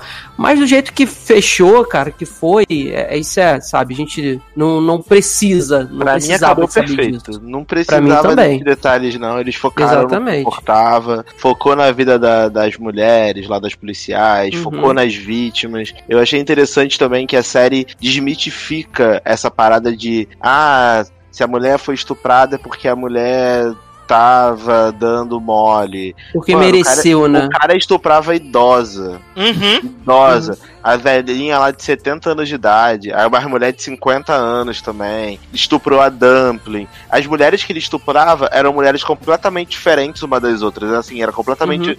É, não tinha nenhum padrão, não tinha um não padrão. tinha um padrão. Uhum. E eles também tiveram cuidado de mudar o nome das vítimas, de mudar o nome da- das policiais. De- eles fizeram de um jeito em que aquilo ali é baseado em fatos reais, mas, Mas não precisa expor tanto. pro- todo mundo que sofreu aquilo tá protegido, entendeu? Sim. É, a Então, própria- assim, eu achei muito legal, muito legal. É, o E- pró- a própria questão das cenas, né? Que a gente já falou no Sim. início. E Netflix tá assim, de parabéns. é, eu, eu Finalmente uma coisa ficava. boa. Fica a dica, né? Mais Unbelievable, menos 13 Reasons, né? Isso. Porra, menos Love Alarm, né? Menos The Island. Assim, é só pra encerrar. Assim, eu, o que o Darlan falou aí passava pela minha cabeça o tempo todo, sabe? É, ti- eu conheço muita gente que quando surge alguma notícia é, de que fulana foi estuprada e tal, recentemente, a mãe de uma amiga nossa aqui da, daqui da minha família, ela já com 60 anos, ela foi estuprada, um- o cara entrou na casa dela, é, estuprou, bateu muito, deu muito soco na cara da, da senhora, ela foi internada, ela tá num estado mental muito ruim, teve que passar por várias cirurgias no rosto para fazer reconstrução facial, porque ele, ele afundou a cara da, da senhora, e assim, foi, a gente quando soube disso, a gente ficou chocado, sabe? Mas ainda assim tem pessoas que têm essa merda dessa mania de falar assim, ah, mas será que ela não, não, não, não, merece, não mereceu não, assim, não tava, como é que se diz? Dando mole, dando condição. dando mole, tipo, quando vê uma menina com um short mais curto, ela tá pedindo pra ser estuprada. Não, cara, não, ninguém pede por isso, sabe? É, e acredito eu que essa senhora de 60 anos, conhecida nossa aqui, é o caso parecido com a senhora lá que dos bolinhos, sabe? Então, assim, por que que ela pediria ou por que que ela daria asas pra um maluco fazer uma Cara, coisa dessa com ela? Eu acho que é mais simples que isso. Assim, as pessoas elas têm que começar a pensar que a- o culpado pelo estupro é o estuprador. Não Sim. importa se você é uma idosa, se você é freira, se você. Não importa. Não importa quem você é. Não importa qual a vítima, quem é a vítima. Como a vítima estava vestida, ou o que a vítima estava fazendo. Se a vítima ia pegava o ônibus todo dia no mesmo horário, fazia, tinha a mesma rotina. A culpa não é da vítima. A vítima, ela tem o direito de usar roupa curta se ela quiser, assim como ela tem direito de usar burca se ela quiser. o cara que vai estuprar, ou a mulher que vai estuprar, ele vai estuprar de qualquer jeito. Ele vai. Porque ele é doente. Porque ele é um criminoso, ele, é um, ele merece a cadeia. O problema é ele. Não entendeu? É a vítima. Então, assim, as pessoas têm que parar de ficar nessa de, ai, mas, nossa, mas também, né? Olha essa. Ah, foi estuprada, mas olha a sainha que ela tava. Gente, mas olha, olha a hora que ela tá andando na rua. Gente, pelo amor de Deus, sabe? O problema não é a hora que a pessoa tá andando na rua. Por que, que aqui onde eu moro as pessoas saem na rua 5 da, da manhã e as pessoas não são estupradas, cara? Obviamente deve ter estupro aqui, tá? Não tô falando que a cidade é perfeita. Mas assim, comparativamente ao que acontece no Brasil, nos Estados Unidos, que é muita coisa, é menos. É muito questão da educação, é a questão do, do do cara, do cara que tá estuprando, se ele sair na rua pra estuprar, ele vai estuprar. Uhum. Então a, a polícia, a, a segurança da cidade tem que garantir que as vítimas se sintam seguras, que as pessoas não saiam na rua pensando: caraca, que bom, né? Saí hoje, poxa, eu não fui estuprada, graças a Deus. É isso, entendeu? Essa é a E- diferença. E o mais e eu sinto muito de ouvir sobre essa senhora, espero que ela se recupere. Sim, e o, o mais importante, Darlan, é de que se, infelizmente, acontecer, porque a gente sabe que não estamos livres disso, é quando a, a vítima chegar no local que se deve, que é a delegacia para prestar é, queixa, para abrir um BO, que ela tenha crédito, sabe? Que não aconteça isso que aconteceu como a gente vê na série. Essa senhora que a gente conhece já identificaram quem foi o estuprador, era uma pessoa lá da própria. do- da própria rua onde ela morava, mas ela tá, assim, não sai. ela já saiu, já já tem. Já deve ter uns três meses que aconteceu. Ela já tá em casa, tá morando com a filha, teve que se mudar, porque ela tem. Qualquer pessoa que chega na casa da filha dela, toca campainha, ou cachorro late, ou tem a voz que seja homem que fale, ela começa a chorar porque ela reconheceu o estuprador, já estão atrás dele, ele tá sumido. Então, assim, é, isso é muito difícil para pessoa que passa por uma situação dessa. A, a gente, assim, não tem nem como dizer assim, ah, eu imagino. Não, eu não imagino. A gente não tem como imaginar uma situação dessa. Só quem passa. Então, destrói muito a pessoa, muda com a vida da pessoa. E tem gente que não consegue se recuperar jamais. Então, assim, é, o que a gente pede, né, é isso. É que se acontecer, como a gente. Não, a gente não tá livre, cara, de acontecer fatalidade nenhuma, infelizmente. É isso. A gente vive numa sociedade que ela é, é ruim, é perigosa, principalmente no Brasil, que não tem segurança. Então, que pelo menos o trabalho seja feito direito, sabe? Pra quando a vítima chegar, ela ter os atendimentos que. A qual ela se deve, ela tem o direito. E pra mim ficou bem claro que, assim, pelo menos na série, né? Se, se a mulher que, for, que sofrer esse tipo de violência tiver oportunidade, cara, sempre converse com policiais mulheres. Quando você for fazer qualquer tipo de denúncia em relação a isso, sempre converse com policiais mulheres. Porque, infelizmente, nós homens, a gente tem essa cabeça mais. é, a gente não sabe, a gente não, a gente não passa por isso na sociedade. Passar até passa, tem alguma. Eu conheço histórias de alguns caras que já foram estuprados, mas a proporção é muito menor. E aí, o que me mais doeu vendo a série foi ver como os policiais do primeiro episódio trataram a, a Marie. Sim. Porque, cara, é aquilo ali é de cortar o coração, sabe? Tipo assim, a pessoa já tá fragilizada, a pessoa já tá precisando de ajuda, e aí você chega no lugar onde você, em teoria, deveria ser ajudado, deveria ser ouvido, e você é completamente desacreditado. Então, se você tiver oportunidade, se você passar por algum tipo de violência na vida algum dia, procure uma policial mulher pra conversar, pra poder dar, fazer a denúncia, porque a probabilidade dela te ouvir melhor e ser muito mais sensível nesses casos é muito maior, por ela ser mulher. Eu acho que é isso. Então tá aí a nossa recomendação máxima de Unbelievable, tá lá na Netflix, oito episodinhos, merece muito ser assistida. Então vamos agora para merchans e despedidas, começando com Darlan Generoso. Gente, é isso. Obrigado aí. Veio fazer essa participação pocket, mas espero que tenha sido muito proveitosa pra quem tá ouvindo. Pra quem quiser me seguir, Generosode nas redes sociais, Darlan Generoso e Cote Kratos, estou muito animado no Instagram. É isso, qualquer coisa pode me chamar também lá no Twitter, Generosode, a gente bate um papo, conversa. Entre lá no nosso grupo do Telegram. Eu tô meio ausente porque acaba que tá acontecendo tanta coisa, trabalho e diferença de fuso, então eu não tenho falado tanto. Mas eu leio praticamente tudo, né? Então, só falar, me marcar lá que a gente bate um papo. Maravilhoso. Taylor Rocha. Então, vamos lá. É, boatos, né? Rumores de que o SED vai voltar com o elenco quase original. Menino, né? Me respeita. Só se fala em outra coisa. É, quatro originais do samba e um substituto, por enquanto, mas, né, estamos tentando. Eu não sou substituto, não, sua ridícula. Eu não sou substituto, tá? Ai, ai, é não, é não. Então, né, vamos, vamos aguardar aí ansiosamente. Estamos aí na contagem regressiva pro, pro 700. E nas redes sociais, Taylor Rocha, no Instagram e no Twitter, né? Sempre lá falando muita besteira. Segue lá e dê biscoito. Maravilhoso. Falando em biscoitos, Leozinho. Menino Biscoitos para Caramelo, o Instagram da minha gata. Que? Ficou lindo. Sigam lá. Mas o que eu queria falar mesmo era pra vocês ouvirem aí o especial, especial, especial dos 10 anos da SA, né? Que já saíram três, mas esse aí é o do dia mesmo, passou aí já. Eu gravei sozinho, porque eu não tava contendo a emoção, mas tem as vozes de todos os presentes aqui em momentos muito catárticos para vocês chorarem. Garoto.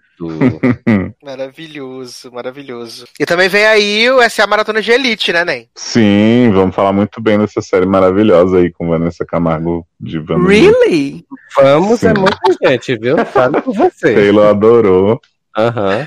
Pô, Taylor, não, Ah, for- é. não, não enfraquece, não, Taylor. Jovem, eu vou fazer o revoltado nessa edição. Mas Adoro! Chama filho da puta maconheiro, É. irmão Valério. Maravilhoso, maravilhoso. Leandro Chaves. Então, gente, obrigado por ouvirem até aqui. Fica aí o convite maroto para participarem dos nossos grupos no Telegram, o arroba logadonei, arroba sede no ar e arroba seriadores. E quem quiser me seguir nas redes sociais, que eu não tenho estado muito ativo por conta das, dos afazeres da lida Tá do trabalho. passiva, né? É, então, mas estamos lá. É só chamar que a gente marcar o arroba que a gente aparece. É arroba Leandro Chaves D. E um abração aí pra todo mundo. Beijo e até o próximo.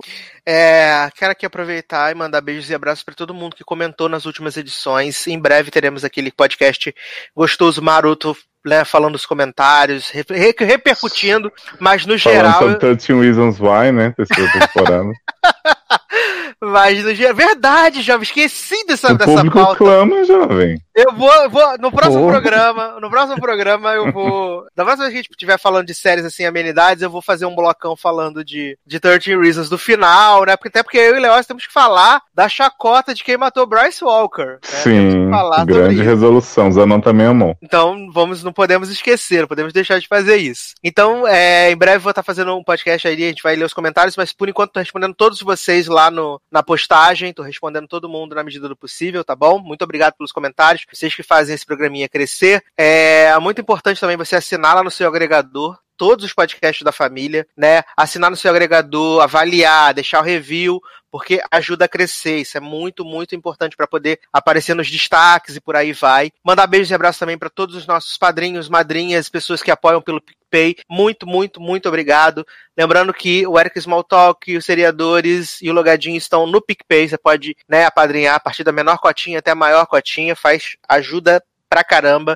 É... E também padrim.com.br barra 7, padrim.com.br barra logado. Não sei se as pessoas estão acessando o Padrim, mas né, também você pode usar essa plataforma maravilhosa, tá bom? Então é isso, meus queridos. Vamos embora. Um grande abraço, até a próxima e tchau. Eita, descobri que todo mundo aqui tá velho.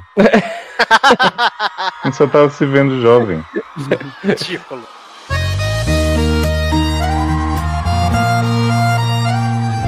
Garrafa precisa do copo, o copo precisa da mesa, a mesa precisa de mim e eu preciso da cerveja, igual eu preciso dele na minha vida. Mas quanto mais eu vou atrás, mais ele pisa. Então já que é assim, se por ele eu sobro sem pausa, quem quiser me amar também vai sofrer nessa bagaça.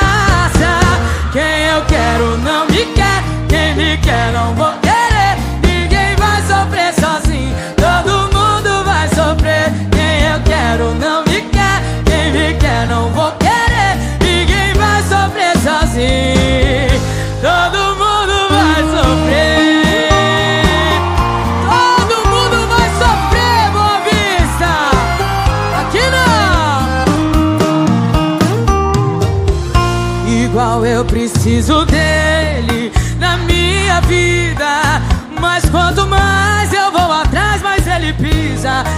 já que é assim, se por ele eu sofro sem pausa, quem quiser me amar também vai sofrer nessa bagaça.